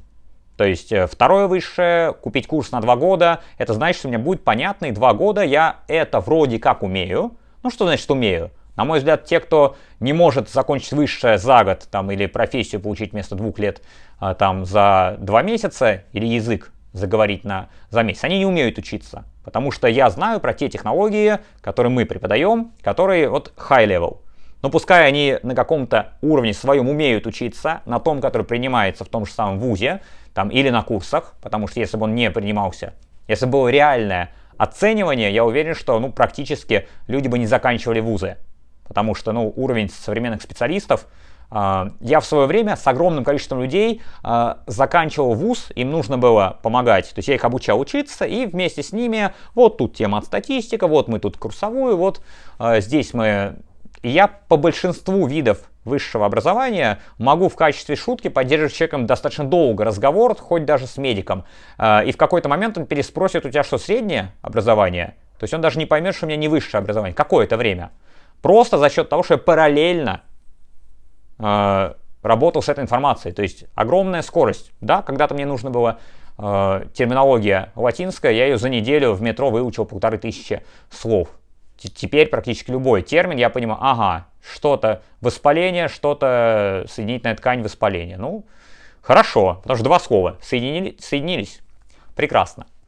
Поэтому, отвечая на твой вопрос, возвращаясь, люди, которые постоянно учатся, тут вопрос, что у них в голове и к чему они идут, Потому что люди, которые целенаправленно идут к реализации какой-то цели, воспринимают образование как э, инструмент. Поэтому ты правильно сказал, в два раза эффективнее быть, это не мотивирует, это мотивирует вот тех, которые 40 раз ходят на курсы. И во многом я говорю этими формулировками, потому что значительная часть аудитории, которую как раз надо объяснить, что надо к нам прийти, она вот такая. Она 50 тысяч курсов. Тут мы дышим э, этим самым чакрами, здесь надо улучшить тайм-менеджмент, э, здесь надо на завтрак со- собрать деньги у мамы, вот, то, что в 45 лет надо уже заботиться о желудке, вот, а живу все время с мамой. То есть, ну, такие вот вечные студенты, много такой аудитории, и они действительно не очень понимают, зачем. Но их впечатляет, что я буду еще сильнее, я буду больше делать то, что я уже делал. Те же люди, которые понимают, зачем, все очень просто они понимают, так, это мне поможет вот здесь, здесь, здесь. Я, например, в целом читаю в неделю там одну книгу, я буду экономить по 5 часов в неделю. Стоит ли это того, чтобы позаниматься 50 часов? Да, стоит. Я горжусь тем, что у меня есть э, топовый уровень учеников, то есть люди, входящие там в э, там, министры, даже выше министров, дети глав государств, миллиардеры и рублевые, и долларовые. И эти люди, э, нет ни одного, кто со мной бы занимался больше 10 часов, но меньше 100. То есть либо это какая-то консультация короткая, да-да, нет-нет, вот здесь это так работает, здесь не так работает, там или по ребенку. Что вы думаете? Я говорю, я думаю вот так. Он говорит, понятно, спасибо. Собрал 5 мнений, понял, отправил в Англию, например. Либо он для себя говорит, мне нужно вот это, вот это, вот это решать. Я говорю, это решается вот так и так, с моей точки зрения, то есть, ну, моими инструментами. Окей, разошлись. Но если больше 10 часов, то есть мы начали мнемотехнику работать, я им всем объясняю, что доверьтесь мне, они, кстати, умеют доверяться, им не надо долго объяснять. А, они, я говорю, вот так и так мы пойдем вот к этому. Вот тут будет промежуточный этап. Они говорят, окей, посмотрим. Начинаем работать, они видят, что либо сокращается время на задачи, либо они становятся более бодрыми. А, у них далеко не всегда, то есть у них эффективность как таковая не стоит в приоритете. У них больше обычно стоит состояние, раз, а, внимательность, два, то есть какие-то вот такие качества, я бы сказал, менее измеримые, более побочные. То есть чем человек более успешный, я заметил, он более приходит даже не к измеримости, а больше приходит к ценности состояния. И многие люди ко мне приходят, говорят, я нахожусь в стрессе, мне достаточно делать то же самое с той же эффективностью, дай мне, чтобы я был не уставший после этого. Я знаю, вот ты там Петру Ивановичу, Максиму там, Геннадьевичу делал так, и они вот очень довольны, там, или их детям. Вот я тоже хочу вот так. Я говорю, окей, это делается так, так, так, нужно столько-то часов. Он говорит, да, готов. Наши программы как раз для вечных студентов и подходят. Если они не собираются начинать работать или пока не определились, куда они хотят идти, работать, так пускай хотя бы учатся более эффективно.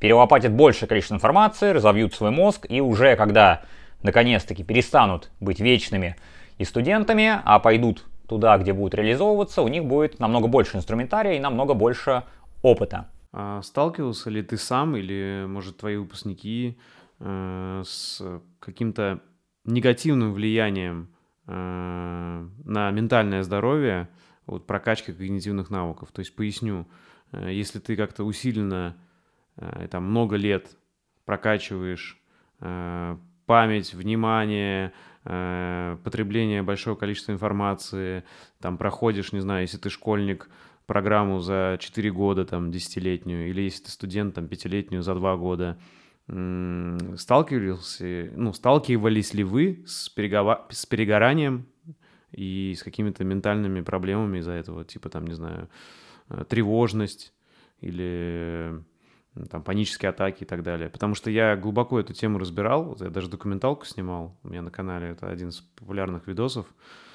э, что вот негативное влияние моды на саморазвитие. Ну, то есть, грубо говоря, одно дело, когда вот то, что мы сказали с тобой, ты четко знаешь, зачем тебе идешь, получаешь, и расслабляешься, и живешь дальше, а потом идешь еще что-то получаешь, и так же. То есть у тебя есть какие-то режимы типа работы, отдыха, работы, отдыха. И другое, если ты вот такой вечный студент, который постоянно жадный до знаний, и пытаешься взять все, успеть все, и вот по моему опыту и моему исследованию очень многие люди перегорают из-за этого. Вот интересно, какой у тебя опыт был, и вот осмысливали ли вы это, как-то что-то, может, в программах своих меняли с учетом этого?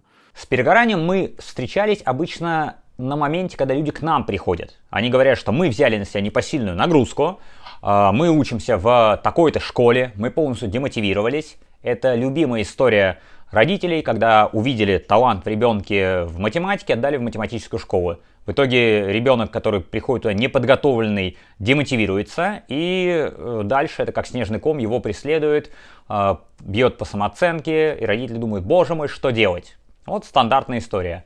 Или человек поступил в сильную компанию, ему надо постоянно учиться, как-то пролез на собеседованиях, а теперь действительно нужно выполнять эти задачи, дома еще свои э, сложности, и ресурс кончается. И вот люди приходят и говорят, давайте-ка мы к вам для того, чтобы этот ресурс поднять. А, вот такая история достаточно частая. И в значительной а, части случаев это удается, если человек не бросает самообучение, потому что сильно а, перегоревший человек, который не отказывается ни от чего другого, он обычно как раз-таки заканчивается на моменте попытки переломить эту историю. Поэтому я, например, как репетитор никогда не брал детей, которые э, не бросали кружки. То есть ко мне приводят совершенно истощенного ребенка, у него с математикой совсем все плохо, и мама говорит, ну у нас спорт то-то-то-то-то, там выступления, там у нас концерты, там олимпиадная математика и прочее, но нам надо подтянуть ее, поэтому подтягивайте. Я говорю, если вы ребенку не дадите на мое занятие плюс еще x3 времени на отдых, они говорят, так это же почти все отменить. Я говорю, так почти все и отмените. Когда он будет делать домашку, когда он будет отдыхать. Говорю, либо делайте ему вообще две недели отдыха до. То есть, ну, хотя бы неделю до, и мы будем с ним заниматься интенсивом. Ну, родители сознательно это делают, несознательно уходят. Я, собственно, смысл мне с несознательными работать. А, история о том, что после наших курсов дети как раз бы загонялись, такого нет, потому что а, они такой нагрузки нигде больше получить, по сути, не могут.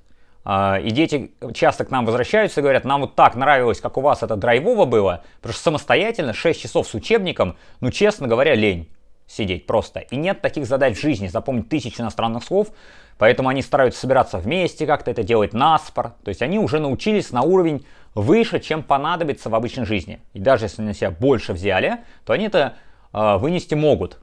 А вот если человек не подготовленный, например, брал бы на себя какие-то такие обязанности, то он, конечно бы, очень-очень сильно выгорал. Поэтому в этом смысле мы даем огромный запас прочности.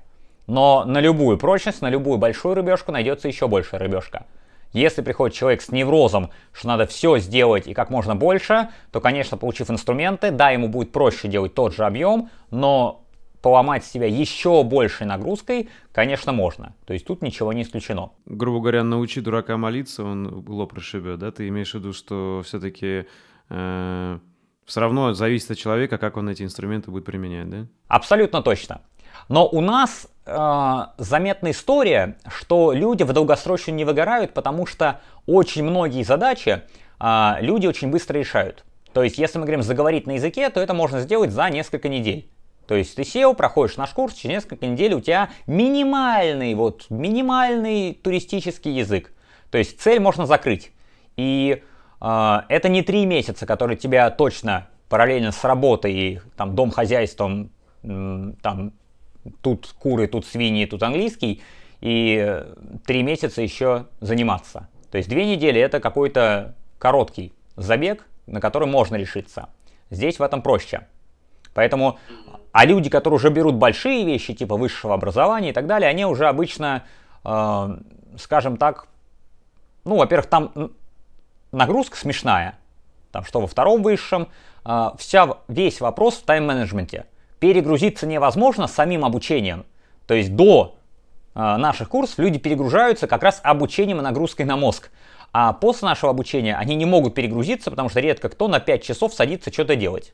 Угу, понял. Ну, грубо говоря, типа у вас, я все поговорками говорю, знаешь, с тобой, не знаю почему, почему-то наши беседы меня вдохновляют на поговорки. Короче, э, грубо говоря, у вас тяжело в учении, легко в бою, да? Типа, да. Вы так стараетесь загрузить, да? Окей. А, но вообще, просто знаешь, что интересно? Когда просто смотришь вот истории, допустим, некоторые отзывы, там вот, допустим, девочка, да, там, которая в 14 лет закончила школу, да, там, и поступила в ВУЗ и так далее, то вот у меня ощущение, знаешь, иногда вот, вот ты сейчас рассказал про жестких родителей, которые у тебя были, э, когда ты был репетитором, да, которые вот загоняли ребенка, у него там, не знаю, Короче, грубо говоря, вот так, такого ребенка даже жалко, у него там нет детства, да, у него там все расписано, суперплотный график и так далее. И вот когда там, допустим, с такой девушкой смотришь, проводишь параллели, но, как я понимаю, э, у вас как раз по-другому. Вы стараетесь и объяснять это, да, что чтобы у нее все-таки было время и на отдых, да, и, и родители это понимают. То есть вообще, насколько мне интересно, ты же как методист э, и как человек, который изучает, э, во-первых, и когнитивные навыки, а во-вторых, и то, как правильно обучать, ведь отдых Э, после изучения это супер важно. И вот насколько ты этому внимание тоже уделял и рассказываешь студентам, или вот можешь вот это поделиться и, и, и нам рассказать, и зрителям, и заодно, как вы это применяете в процессе обучения, говорите ли вы ребятам про отдых и важность его, чтобы у тебя потом все это в голове уложилось. Ведь только когда ты спишь, э, мозг работает, все это раскладывает по полочкам, правильно? Да. Рассказывать бесполезно. Я все равно расскажу, но это практически бесполезно, надо на своем опыте прочувствовать. Поэтому мы ребятам показываем, есть всяческие инструменты, там пальцевая гимнастика, когда мы переключаем мозг на другой режим, двигательный, а, разные упражнения, когда у нас асинхронно двигаются руки, и это нас синхронизирует полушарие мозга и переводит еще активность больше в двигательную часть. А, там, если найти ролики и поделать так минут 5-7, почувствуется в голове, что прям как шевеление происходит, это кровообращение меняется а, между зонами, и происходит отдых. Во-вторых, действительно отдыхать очень важно, и э, наши ребята это смотрят, мы стараемся все показать на опыте. Мы говорим, давайте попробуем час вот так без отдыха, а здесь сделаем пальцевую гимнастику. Они говорят, о, получилось больше, и мы не устали. Я говорю, круто. Плюс мы, у нас там система, мы, ну раньше, когда были очные курсы, у нас нет оценки хорошо, плохо, удовлетворительно. У нас есть денежка.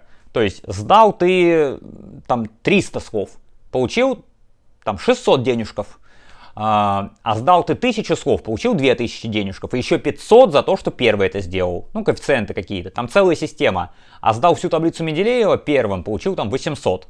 И дети копили вот эти деньги, потом был аукцион, потом можно было что-то покупать. То есть все как в жизни. Нет удачливых и неудачливых, нет как бы тех, кто справился не справился. Нет некого обязательного. То есть моя одна из основных претензий к школе и к системе оценивания, то, что нас приучают к тому, что есть некий потолок, который ты выполняешь, пятерка, выше пятерки, куда прыгнуть.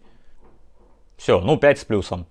А, то есть выполнение требований. А можно же дел- сделать 10 иностранных слов, можно 10 тысяч. Это совершенно разный уровень. А можно пробежать 100-метровку за 13 секунд, а можно за 9,5, как у Сейн Болт. За 13 ты будешь там троечником, условно, или четверочником, а за 9,5 ты будешь чемпионом мира. А разница небольшая. То есть нужно э, не на пятерку бегать. Самый простой способ понять, что нужно отдыхать, как нужно отдыхать, это просто замерить свою эффективность, э, когда ты отдохнул и не отдохнул. А поскольку мы свою эффективность практически никогда не измеряем, мы только по ощущениям. Сегодня было тяжело, завтра будет легче и так далее. А, мы детишкам говорим, смотрите, давайте вот вы сейчас поедите, смотрите, как после еды у вас хорошо запоминается или плохо. А давайте до еды позапоминаем. То есть сравниваем, у нас есть численная разница. Один и тот же навык, уже отработанный, мы смотрим. А, самый численно хороший навык это чтение с запоминанием или запоминание. Вот, или устный счет, например. И смотрим, как работает, лучше, хуже. И тогда ребят видят, о, действительно. А если это еще позволяет заработать больше игрушечных денег, то значит надо точно отдохнуть и а, работать. Вот мы перечислили пять основных когнитивных навыков. Внимание, память, э, выносливость интеллектуальная, э, да, мышление. Можешь перечислить по одному методу, самому, на твой взгляд, эффективному по прокачке вот каждого из этих навыков? То есть вот э, как прокачать каждый из этих навыков, чтобы полезный наш подкаст был – а, вот какие-то методы на каждый из них. Или инструменты, или какие-то упражнения. Давай по упражнениям. То, что можно легко э, сделать. Первое. Начнем с памяти. Называется перепросмотр упражнения. Берем и вспоминаем. Только не за рулем это делаем, чтобы не отвлекаться. А, берем и с самого утра вспоминаем всю цепочку событий, вот как мы встаем, прямо вот максимально детально ноги поставили в тапки, пошли, зубы почистили. То есть прямо вот из своих глаз, э, что мы делали. То есть последовательность полную воспроизводим всего дня. Потом это можно делать там предыдущего дня, если вообще скучно станет в обратную сторону. Потом можно ускорять, то есть можно сначала сделать полностью подробно все вспомнить, потом ускорить, потом ускорить. Вообще скорость это потрясающая история. Ты говорил по поводу, что невозможно прочувствовать произведение, потому что ты не успеваешь представлять образы. Поверь мне, люди говорят, что я такой вот, когда выруливаешь с встречной полосы с машины, которая заносит, ты там пересмотрел столько из своей жизни, и я потом думаю, это я столько реально прожил за 29 лет? Да не может быть. Там сразу вся жизнь при, принеслась, и даже многие решения были переосмыслены. Вот, за какое-то одно движение руля. Поэтому все мозг успевает. И вот это упражнение, если его еще потом научиться делать качественно на скорости, а, вообще очень хорошо разгоняет мозг, вообще потрясающе. А, ну, про пальцевую гимнастику как дополнительную историю я тоже рассказывал. Кстати, э, многих людей поражает, я говорю, что я за последние 20 лет с точностью до месяца могу сказать, то есть назови мне любой месяц э, абсолютно, я тебе могу сказать очень много фактов оттуда, с кем я познакомился, что я делал, иногда даже ну, с кем встречался, какие там у меня были предметы, какие были проблемы, то есть очень подробно все. Почему? Я сделал линию времени, кстати, так вот рекомендую всем историкам делать, то историю учат, линию времени – э, на листе, расставил на ней основные э, точки. То есть вот я школу заканчиваю 2002, вот поступаю там 2000, э, в этом году не поступлю в 2003 ИТМО, 2005, э, собственно, Герцена и так далее. Седьмой Корея, девятый возвращаюсь. Расставил такие базовые вещи. Расставил потом по спортивной линии, потом по образовательной, там, дополнительное образование, потом по рабочей, потом еще там личные отношения и прочее. Соединил. А, в дореволюционной России так и учили. историю, условно, спиральным образом, когда студент мог легко сказать, что вот в, этом, в это время в Англии было то, во Франции было то, то есть э, было понятно общий контекст. Потом стали преподавать все отдельно и вообще непонятно контекст. И ты знаешь, потрясающе. То есть мозг пересвязывает информацию. Это, кстати, один из плюсов работы с информацией, когда мы вот э, будем говорить про методы обучения.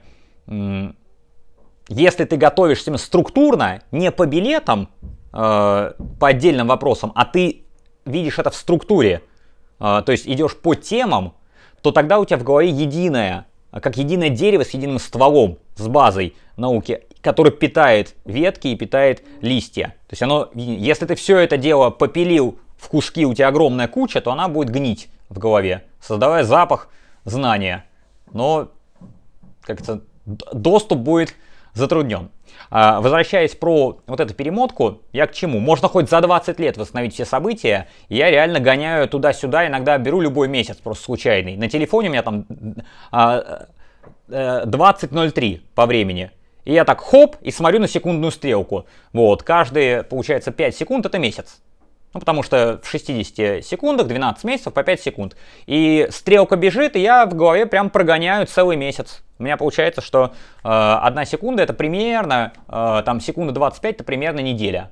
Вот. И вот я так прогоняю понедельно. Очень весело, прикольно, когда в, в бассейне плаваешь. Я вот мне надоедает плавать, я просто сижу в бассейне, там часы, я гоняю так. Люди думают, что там думают, я не знаю, но даже делают замечания иногда что слишком напряженно думаю. То есть, смотри, ты прогоняешь, но, понятно, не поминутно же, просто какие-то основные события. Конечно, конечно.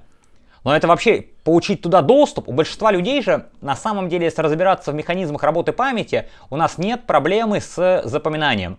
Если вскрыть черепную коробку и побить ее током слабым, то мы вспоминаем все, что угодно. То есть у нас запечатляется все, что угодно. У нас другая проблема – у нас проблема с доступом к этой информации. Угу. Слушай, но еще же тут, мне кажется, абсолютно естественно, что встроенные природой э, инструмент, ну, чтобы мы наоборот не помнили, чтобы мы забывали. То есть зачем нам хранить ненужную информацию, да? То есть это же наоборот, э, или какую-то негативную информацию. Э, наоборот, мозг специально это забывает и делает так, чтобы мы об этом не помнили. И вот тут мне интересно вот к этому упражнению применительно – Э, бывают же реально очень похожие дни. Если ты работаешь примерно каким-то большим одним проектом, к примеру, работаешь месяц, э, возможно, у тебя почти каждый день будет очень похож на предыдущий. Э, ты все равно выделяешь какие-то моменты и вспоминаешь. Или бывает, что ты делаешь это упражнение понимаешь, о, нифига себе, неделя прошла как один день. Мне кажется, это же часто бывает. у моих людей. Да. Но тут, смотри, вопрос детальности – я тебе расскажу историю без обид, как говорится, к себе и к корейцам. А, как я их не любил в первый месяц, когда, приехав в Корею, они ко мне подходили и говорили, ты же меня помнишь? Я говорю, ну конечно. Во-первых, у вас имена не русские. Сан Минхон э, и так далее. А во-вторых, вы все на одно лицо. А потом, э, недельки через две, кореец мне сказал, говорит, я, говорит, вообще не понимаю, говорит, ладно, разные волосы у вас там, светлые, темные, говорит, как вы друг друга отличаете, говорит, вы же практически на одно лицо все. Вот. Я говорю, да, и меня с таким путали европейцем, то есть у нас там был свой корпус иностранцев, меня путали совершенно, ну вот просто вот. Да, я, я слышал, что есть это какое-то типа когнитивное искажение у людей, вот, которые относятся к какой-то расе, то они другие могут действительно быть на одно лицо для них. То есть это вот как-то в мозге заложено. Если ты часто их не видишь, э, таких, а вокруг тебя все, ну, все твои расы, грубо говоря, или там национальности, если она имеет какие-то яркие черты, то другие тебе будут казаться очень похожими, да? Это... Там история «я» — это, можно говорить, что это когнитивное искажение, это так. Я говорю, что это навык. Что это значит? Uh, есть у нас девочка-блондинка, и она uh, говорит, что машины бывают красивые, некрасивые, красные, зеленые и громкие. Вот. И в принципе все верно, правильно? Но если русские старые машины будут проезжать, она не отличает девятку, шестерку и так далее. Я тоже, кстати, их не отличаю. Мне говорят, что там как-то по фарам и так далее. То есть, если мы не обучены отличать, а, то наш мозг не будет фиксировать эти изменения. Я как-то Скажу, кстати, что интересно. Через там два месяца я корейцев прекрасно отличал, и китайцев, и корейцев, и японцев прекрасные. Для меня сейчас вот я фильмы смотрю, и иногда с кем-то, когда фильмы смотрю, э, я люблю корейские фильмы, а, они мне говорят, а типа, кто это? Я говорю, ну так это же в молодости этот м- следователь. Он говорит, а, да? То есть а, а, они не любят еще смотреть, потому что не понимают, кто из них кто. Иногда путаются. Слишком они одинаковые. Особенно, когда похожие сцены. Вот, для меня, я думаю, как можно путать? Э, как-то я к зубному пришел, говорю, я у вас лечился давно, она говорит, ничего не помню, ничего не помню, взглянула на мои зубы, говорит, а, говорит, вспомнила, говорит, а что так долго не приходили? Вот, то есть зубы она помнит, а лицо не помнит. Зубы красивее. Слушай, согласен, это, это все прокачивается, да. Я тоже, когда, допустим, ну, а, чем больше ты путешествуешь, и чем больше у тебя знакомых разных национальностей и вообще разных людей, тем больше ты начинаешь различать какие-то вот моменты некоторые, замечать какие-то детали и так далее. А, окей, слушай, смотри, ты вот сказал, перечислил упражнения про которые про качку памяти, да, дальше давай про внимание, вот как внимание прокачать. На самом деле вот это для памяти и внимания. У нас и курс называется «Развитие памяти и внимания», потому что он стыкуется. Невозможно вот это упражнение, ну, универсальное, потому что тебе нужно внутри головы держать внимание, и вначале там самое сложное будет не вспомнить, что у тебя разрывы в дне, и, кстати, увидеть, что что-то произошло, а самое сложное будет э, в том, что ты будешь отвлекаться и возвращаться к началу. То есть бах, и мыслями уже куда-то улетел. То есть только что ты представлял, а сейчас ты уже думаешь, что хорошо бы, чтобы на завтрак приготовить. Угу. А, то есть про внимание каких-то доп. заданий не будет? Нет, мы, вот это мощнейшее упражнение про внимание, мощнейшее. Еще я бы сказал м- потрясающее э, упражнение, два упражнения, которые по сути одно. Это попробовать, оно такое, знаешь, на осознанность и внимание. То есть а, умение держать в голове. Это не называть слово «нет» и «да» и ближайшие его аналоги, типа «угу», «м-м», типа «не а», «ага» и так далее. А, очень круто работает. Не называть в смысле в течение часа или как? Или... Ну вот с собеседником сказать, смотри, я вот тут тренирую э, интересную штуку. Каждый раз, когда буду называть э, вот это слово, буду тебе давать там 5 рублей или 10. Вот. Отмечай. Говорит, и тебе, внимание, на детях работает потрясающе. То есть бесплатный детский труд, э, в данном ну как бесплатный, платный детский труд э, с хорошими скидками. И, а уж у детей как тренируют внимание, они будут... Э, тут э, у меня знакомые, я им рассказал, они говорят, ребенок травму получил, ну небольшую, ударился об косяк двери, говорит, даже к врачу водили, говорит, что произошло? Папа сказал, что каждый раз, когда я буду говорить, ты будешь получать 5 рублей, э, все, и ребенок там у себя сидит в планшете, папа что-то с мамой разговаривает и говорит слово «да». Ребенок как метнулся за 5 рублями, споткнулся и об дверь ударился, бедняга. Вот, даже вот настолько натренировывается внимание, представляешь, у детей. Главное, чтобы была цель в обучении. Какие упражнения на прокачку логики? На прокачку логики. Вот тут, знаешь, все без бумажки-то и сложно. Я бы предложил попробовать всему, чему, э, что ты видишь, давать, э, давать определение и проверять его на необходимость и достаточность. Что это значит? Идем мы по улице и видим, например, бензовоз. Э, и говорим, бензовоз это автомобиль, в принципе, да, э, который предназначен для перевоза бензина. В принципе, все. Проверяем, чтобы ни одно другое средство сюда не вошло, и ни один бензовоз не вывалился из нашего определения. Понимаешь мысль? Угу. Это как ты со стулом э, и с табуреткой э, пример приводил. Ага. То есть, по сути, что такое определение? Мы определяем некое множество, которое является подмножеством чего-то большего. То есть ложка это... Как это? Столовый прибор. Во, да, я общее множество, более старшее множество определяем. Столовый прибор, предназначенный для поедания супа. А вот давай посмотрим. Для пред... Палочки ведь не предназначены для поедания супа китайского? Нет. Предназначен для поедания жидкой пищи. Потому что восточный суп естся палочкой, а потом выпивается в некоторых странах. Так что все-таки для поедания именно поедания, не попивания, жидкой пищи. То есть это упражнение что прокачивает? Типа ты даешь э, какое-то логическое объяснение каждой вещи, э, чтобы ее нельзя было спутать ни с какой другой вещью. Да, ты, ты начинаешь структурировать элементы, то есть структурировать э, вот эти абстракции. Чем мы отличаемся от животных? У нас эти абстракции есть, у животных они, их нету. Они понимают, что это похожие предметы, но они не понимают, что это предметы одного класса предметов. А мы понимаем, что у предметов есть функции, что это предметы...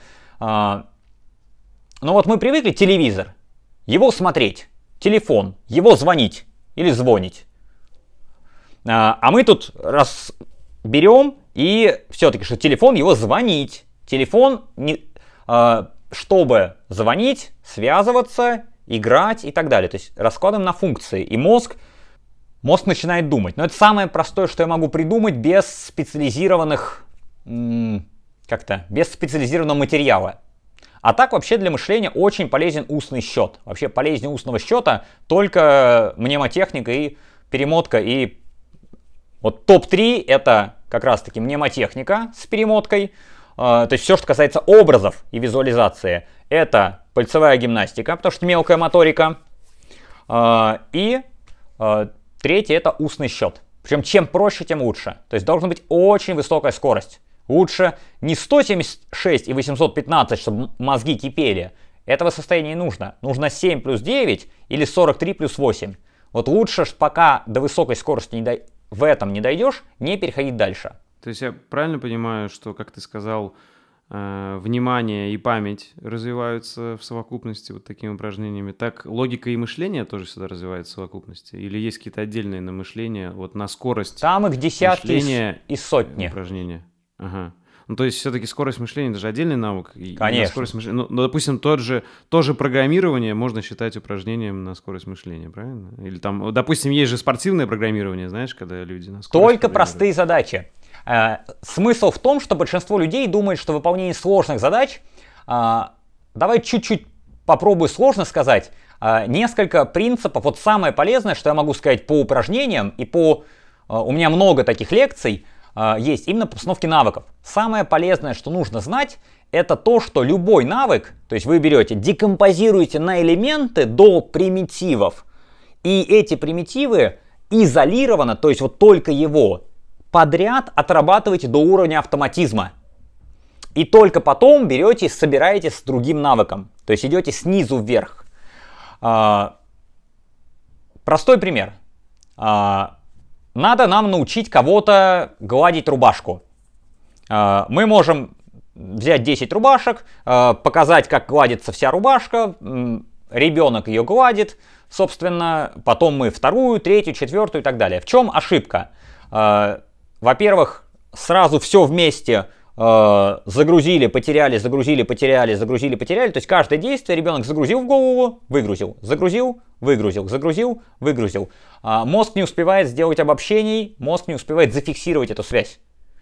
А, как на одной комфорке пытаться 40 видов блюд приготовить, по минуте держать, оно только нагрелось, меняешь, оно остывает. Что надо сделать? Взять э, одну рубашку, научить выкладывать бок рубашки с ребенком. Все варианты пройти, вот чтобы он идеально выкладывал с закрытыми глазами, вверх ногами, идеально другой бок рубашки выкладывать. Когда он это научился делать уже с закрытыми глазами, берем утюг и он отглаживает. Сначала криво-косо, мы поправили, убрали все ошибки, э, сказали какие-то хитрости. Когда он 20, там 10-20 вот этих боковин рубашек, э, мы можем уже секретики какие-то дать. И оно за счет того, что подряд, оно из головы не выгружается, оно как раз вот там закаляется. Все, боковину он отглаживает. После этого воротники. Берем именно 10 рубашек и подряд выкладываем воротник сначала, потом 10 воротников гладим. И вот это раз в 10 будет эффективнее, чем если ты будешь э, гладить сначала целую рубашку, еще целую рубашку, еще целую рубашку. И то же самое везде. Э, поскольку у тебя программирование, тебе будет близко с математикой, с программированием, такая же ошибка в школе с задачами текстовыми. Это же самое сложное, что есть текстовые задачи. Оказывается, самое сложное это ребенку вытащить оттуда уравнение, потому что уравнения мы решать обычно умеем. То есть первое, берем текстовый делитель, берем 30 похожих задач э, и говорим, выдели, пожалуйста, что надо найти. И он такой, время. Отлично. Расстояние. За сколько времени дойдет корабль? Здесь э, насколько задержится, то есть время. И ребенок в 30 задачах одно и то же выделяет. Он после 10 должен сказать, уже скучно. Мы говорим, нет, выдели еще. То есть он должен довести это до автоматизма. Потом даем другой цвет, говорит, что нам дано? И он говорит, дано вот так, так, так, так. Мы поправляем его, объясняем. То есть и он выделил. Третье, даем третий цвет текста выделителя и во всех задачах выделить теперь слова, которые повлияют на дано. Не то, что зеленый самолет, а то, что самолет был в другую сторону. Там, или задержался. И все, ребенок таким образом, делая одно и то же мыслительное действие, закрепляет эту связь. И это работает просто потрясающе. Хотя он мог бы нарешать тысячу задач и так и не прийти к этому, потому что оно размывается. И, соответственно, интеллектуальная выносливость прокачивается, когда ты в совокупности просто все эти упражнения делаешь, да? Не, интеллектуальная выносливость как раз-таки прокачивается, ну, во-первых, памятью и вниманием, именно мнемотехникой в лучшем самым. А интеллектуальная выносливость, сейчас вообще было не про нее, но она как раз узким, вот этим интенсивным изолированным действием прокачивается. А я сейчас говорил, что любой абсолютно, если тебе нужно поставить любой навык, хоть делать хоть Филадельфию делать э, на дому, хоть массаж, хоть решать задачки, хоть программирование, тебе нужно разделить на примитивы, максимально простые, максимально быстрые, и наработать их до автоматизма. То есть, как я нарабатывал с детьми, например, э, тоже решение уравнений. Не надо решать все уравнение записывать. Ребенку просто говоришь, какой тип уравнения? Он говорит, квадратное. Ну, потому что вот так. Я говорю, окей, следующее. То есть мы учим ребенка на 100 или э, там 300 примерах определять, какой тип уравнения и почему. Он говорит, однородное. Я говорю, а почему? Говорю, тут лишнее. Он говорит, это я сейчас раскидаю, здесь будет 0, будет однородное уравнение. Я говорю, правильно. Он говорит, а здесь? Он говорит, здесь квадратное. Все. И этот навык у него встал навсегда. Или ко мне женщина привела, говорит, у нас, говорит, все хорошо, говорит, но ребенок не понимает, говорит, тему ОДЗ, говорит, у нас, говорит, вот, говорит, 5 занятий, говорит, есть, говорит, за 5 занятий, сможете объяснить? Я говорю, э, нет. Она говорит, да я так и знал, говорит, это очень сложная тема. Я говорю, вы садитесь, говорит, я, мы сейчас за час справимся. Она говорит, что, серьезно? Я говорю, да. Вот, мы сели, я ей показал, что ОДЗ до 9 класса это нельзя делить на 0 и корень четной степени. Мы взяли из книжки просто там для 100 примеров, выписали ОДЗ. Потом я говорю, когда нужно проверять, когда не нужно проверять. То есть, если там у нас э, уравнение, достаточно просто прогнать. Зачем решать ОДЗ? Она говорит, и правда, зачем решать? Я говорю, ну и не будем решать. Все. А если неравенство, то решаем. Вот, математика, надеюсь, понятно. Ну и все, пошли в 10-11 класс. Я говорю, что там еще у нас? Есть тангенс, котангенс и что? Логарифм. Все. В итоге 40 минут. Я говорю, есть вопросы? Она говорит, э, нету. А она все умеет решать. Я говорю, все, идите домой. То есть мы изолированно взяли каждую задачу и посмотрели. Мы не решали каждый пример. Ни один, один пример до конца не решили. Пока она искала УДЗ, я пару примеров решил, говорю, давай подставим. Работает по УДЗ, работает, все. Вот, понятно, что делать? Понятно, делай устно. Ну, то есть это, короче, такой метод, э, э, не знаю, правильно ли сказать, как метод Шерлока Холмса. Короче, ты э, берешь, сначала берешь большую задачу, если ты целиком ее пока не понял, берешь, прорабатываешь то, что понял, и потом уже начинаешь проводить мимо, ну, связи между ними – и таким поэтапно, таким образом поэтапно выстраивая полную картину и, короче, закрывая какие-то пробелы в том, что ты не понимаешь, правильно? И только потом, когда ты все эти пробелы закрыл, ты можешь решить целиком задачу. Так? Ну, ты сказ- скорее говоришь про исследовательскую функцию, когда мне нужно разобраться в вопросе, это близко к тому. А я сейчас говорю про отработку именно навыка. То есть, условно говоря, если я хочу тебя научить э, ездить на автомобиле, я могу тебя посадить и сразу мы поедем, условно, я тебя буду ругать, все поправлять и так далее, и ты будешь потихоньку расти, и да, сиденье будет 20 раз мокрое, э, и машина, возможно, разбита, но зато с первого дня ты у меня поедешь, все будет здорово, но уровень твой будет в итоге невысокий. Либо я могу тебя э, на отдельной парковке где-то, учить сначала переключать передачи, э, то есть правильно, мягко э, сцепление работать, смотреть по зеркалам и так далее, медленно э, змейку делать, то есть и потом вывести на улицу, ты уже спокойно поедешь, но тогда твой, как бы, ты не сразу поедешь, и полное действие совершишь. Но за, до этого мы до автоматизма отработали все базовые действия. То есть бесполезно отрабатывать спарринг, если ты не умеешь двигаться, не умеешь бить. Я понял тебя. Ты имеешь в виду как раз сейчас э, сравнение линейной и циклической системы обучения, да? Типа, либо пошагово линейно, как из первого класса до одиннадцатого, да, типа по усложнению, либо циклическая, это когда ты сразу же пробуешь практику, а потом наращиваешь жир на кости, там, на мясо на кости, правильно? Это еще одна, как это, э, еще одна плоскость. Тут, э, тут как много плоскостей, вот, ты тоже важную плоскость назвал, это очень важное. Я учу, опять же, математику, я всегда учу минимум в две плоскости, то есть в два цикла. Первый раз я ему даю на условную четверку, без сильно глубокого понимания, без исключений, без частей С, без каких-то там хитрых формул тройного угла. Просто вот базовая, я называю, рабочая крестьянская математика. Все, вот ты как обезьянка решаешь просто по алгоритму. Все, что перед тобой, тут хитростей нет никаких. Вот. Все, научился это делать, потому что оно так, по определению а, на четверку, не на пятерку. И вот когда ты все уже умеешь, все это пересоединил в голове, можно идти вторым циклом на что-то более сложное. Но я сейчас не про то говорил, я говорил про то, что мы любую задачу делаем не целиком, а именно элементами. И эти элементы мы разгоняем, как коробка передач. Мы на первой передаче стартанули, разогнали мотор, на вторую передачу, на третью, на четвертую. Это про объединение этих навыков. То есть один маленький, другой соединили. Один, другой соединили, вместе соединили. И переключаемся как можно позже, потому что в школе ошибка какая? Вот формулу логарифма, поняли дети? Да, поняли, что тут не понимать. Но надо не понять, а довести до автоматизма, потому что э, у меня дети устным счетом считают там логарифм условно 4 по 2 в третьей степени минус 3. Это устный счет. Почему? Потому что тот же логарифм это устный счет. Они у меня устно считают логарифмы. Потому что, ну, э, Потому что натренировались. А, в начальной школе очень много считали устно, поэтому с циферками легче, а с алгоритмами посложнее. Нужно мозг немножко ого-го. Но тут то же самое, что с чтением. Если ты немножко потренировался, и вот как раз здесь уже, почему мы огромным количеством сложные примеры не переписываем рукой, не пытаемся их раскладывать на скобочке. Если ты натренировался видеть, то есть как учитель он подходит, говорит, это же вот такое уравнение, или у тебя вот здесь ошибка. Потому что учитель наработанная базовые, как бы базовый этап, он видит кусочек вот этой части, программе кусочек кода, он сворачивается условно. Вот сворачивает. Ты видишь, где что, они огромное количество как бы не связанной информации, в которую надо вникать. А можешь перечислить какие-то топ-3 мифа в развитии когнитивных навыков и интеллекта? Топ-3.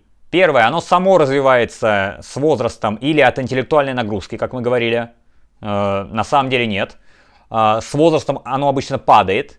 Просто человек, от чего этот миф возникает? Человек обычно в ВУЗе постоянно не успешен, поэтому после этого не учится. Россияне, они самые э, не любящие учиться.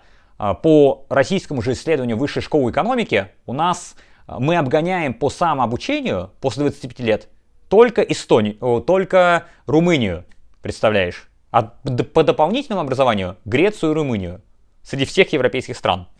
То есть все они прям учатся после 25 лет сильнее нас, потому что мы это не любим. И поэтому человек паркуется в какую-то одну область, в которой он хорошо понимает и в ней работает. И разумеется, если ты 10 лет подряд каждый день решаешь одни и те же задачи, к тебе приходят, там ты врач, к тебе приходят одни и те же люди с соплями, и ты ОРЗ, ОРВИ, ОРВИ, ОРЗ, а теперь все коронавирус.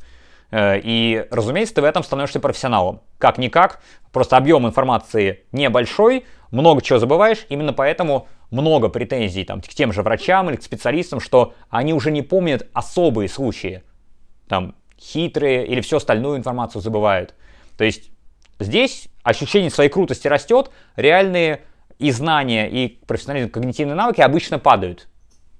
Раз. То есть первый миф, что мы развиваемся от того, что интеллектом работаем. Развиваемся мы только от создания новых нейронных связей. То есть когда голова кипит, мы учимся, осваиваем новые навыки. И либо тренируемся специализированными э, техниками, типа мнемотехниками. Вот от этого мозг развивается. И то, опять же, если мы говорим про пальцевую гимнастику, которая очень хорошо мозг задействует, она его развивает только до тех пор, пока для вас это не стало простым. Как то, вот для меня вот это абсолютно не развивает. Меня это, это разминка.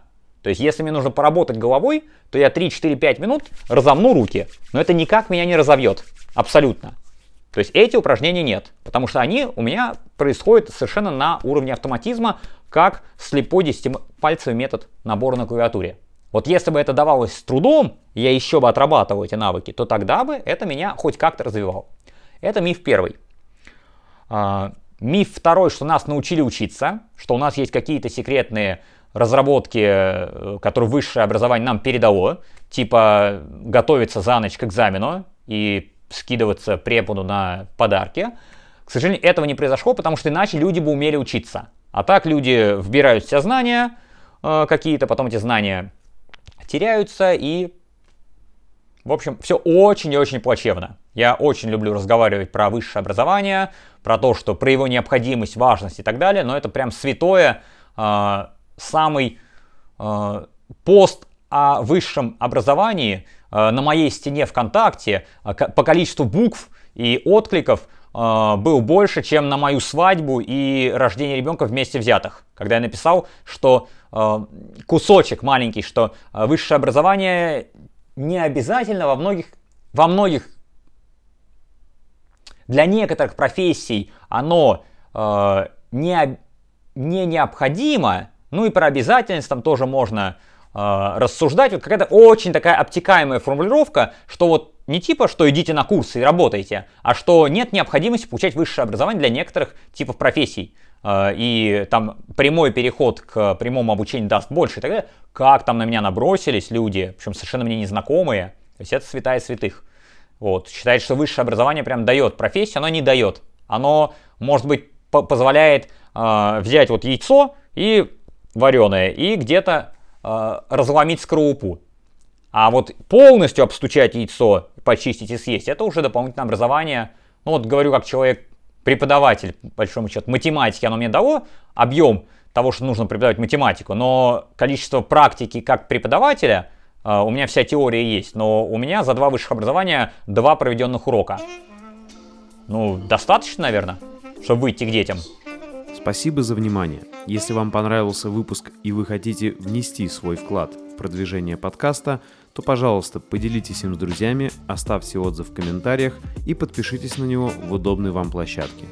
Также вы можете поддержать подкаст, став моим патроном по ссылке boosty.to slash и получать полные версии подкастов и доступ в закрытый чат единомышленников.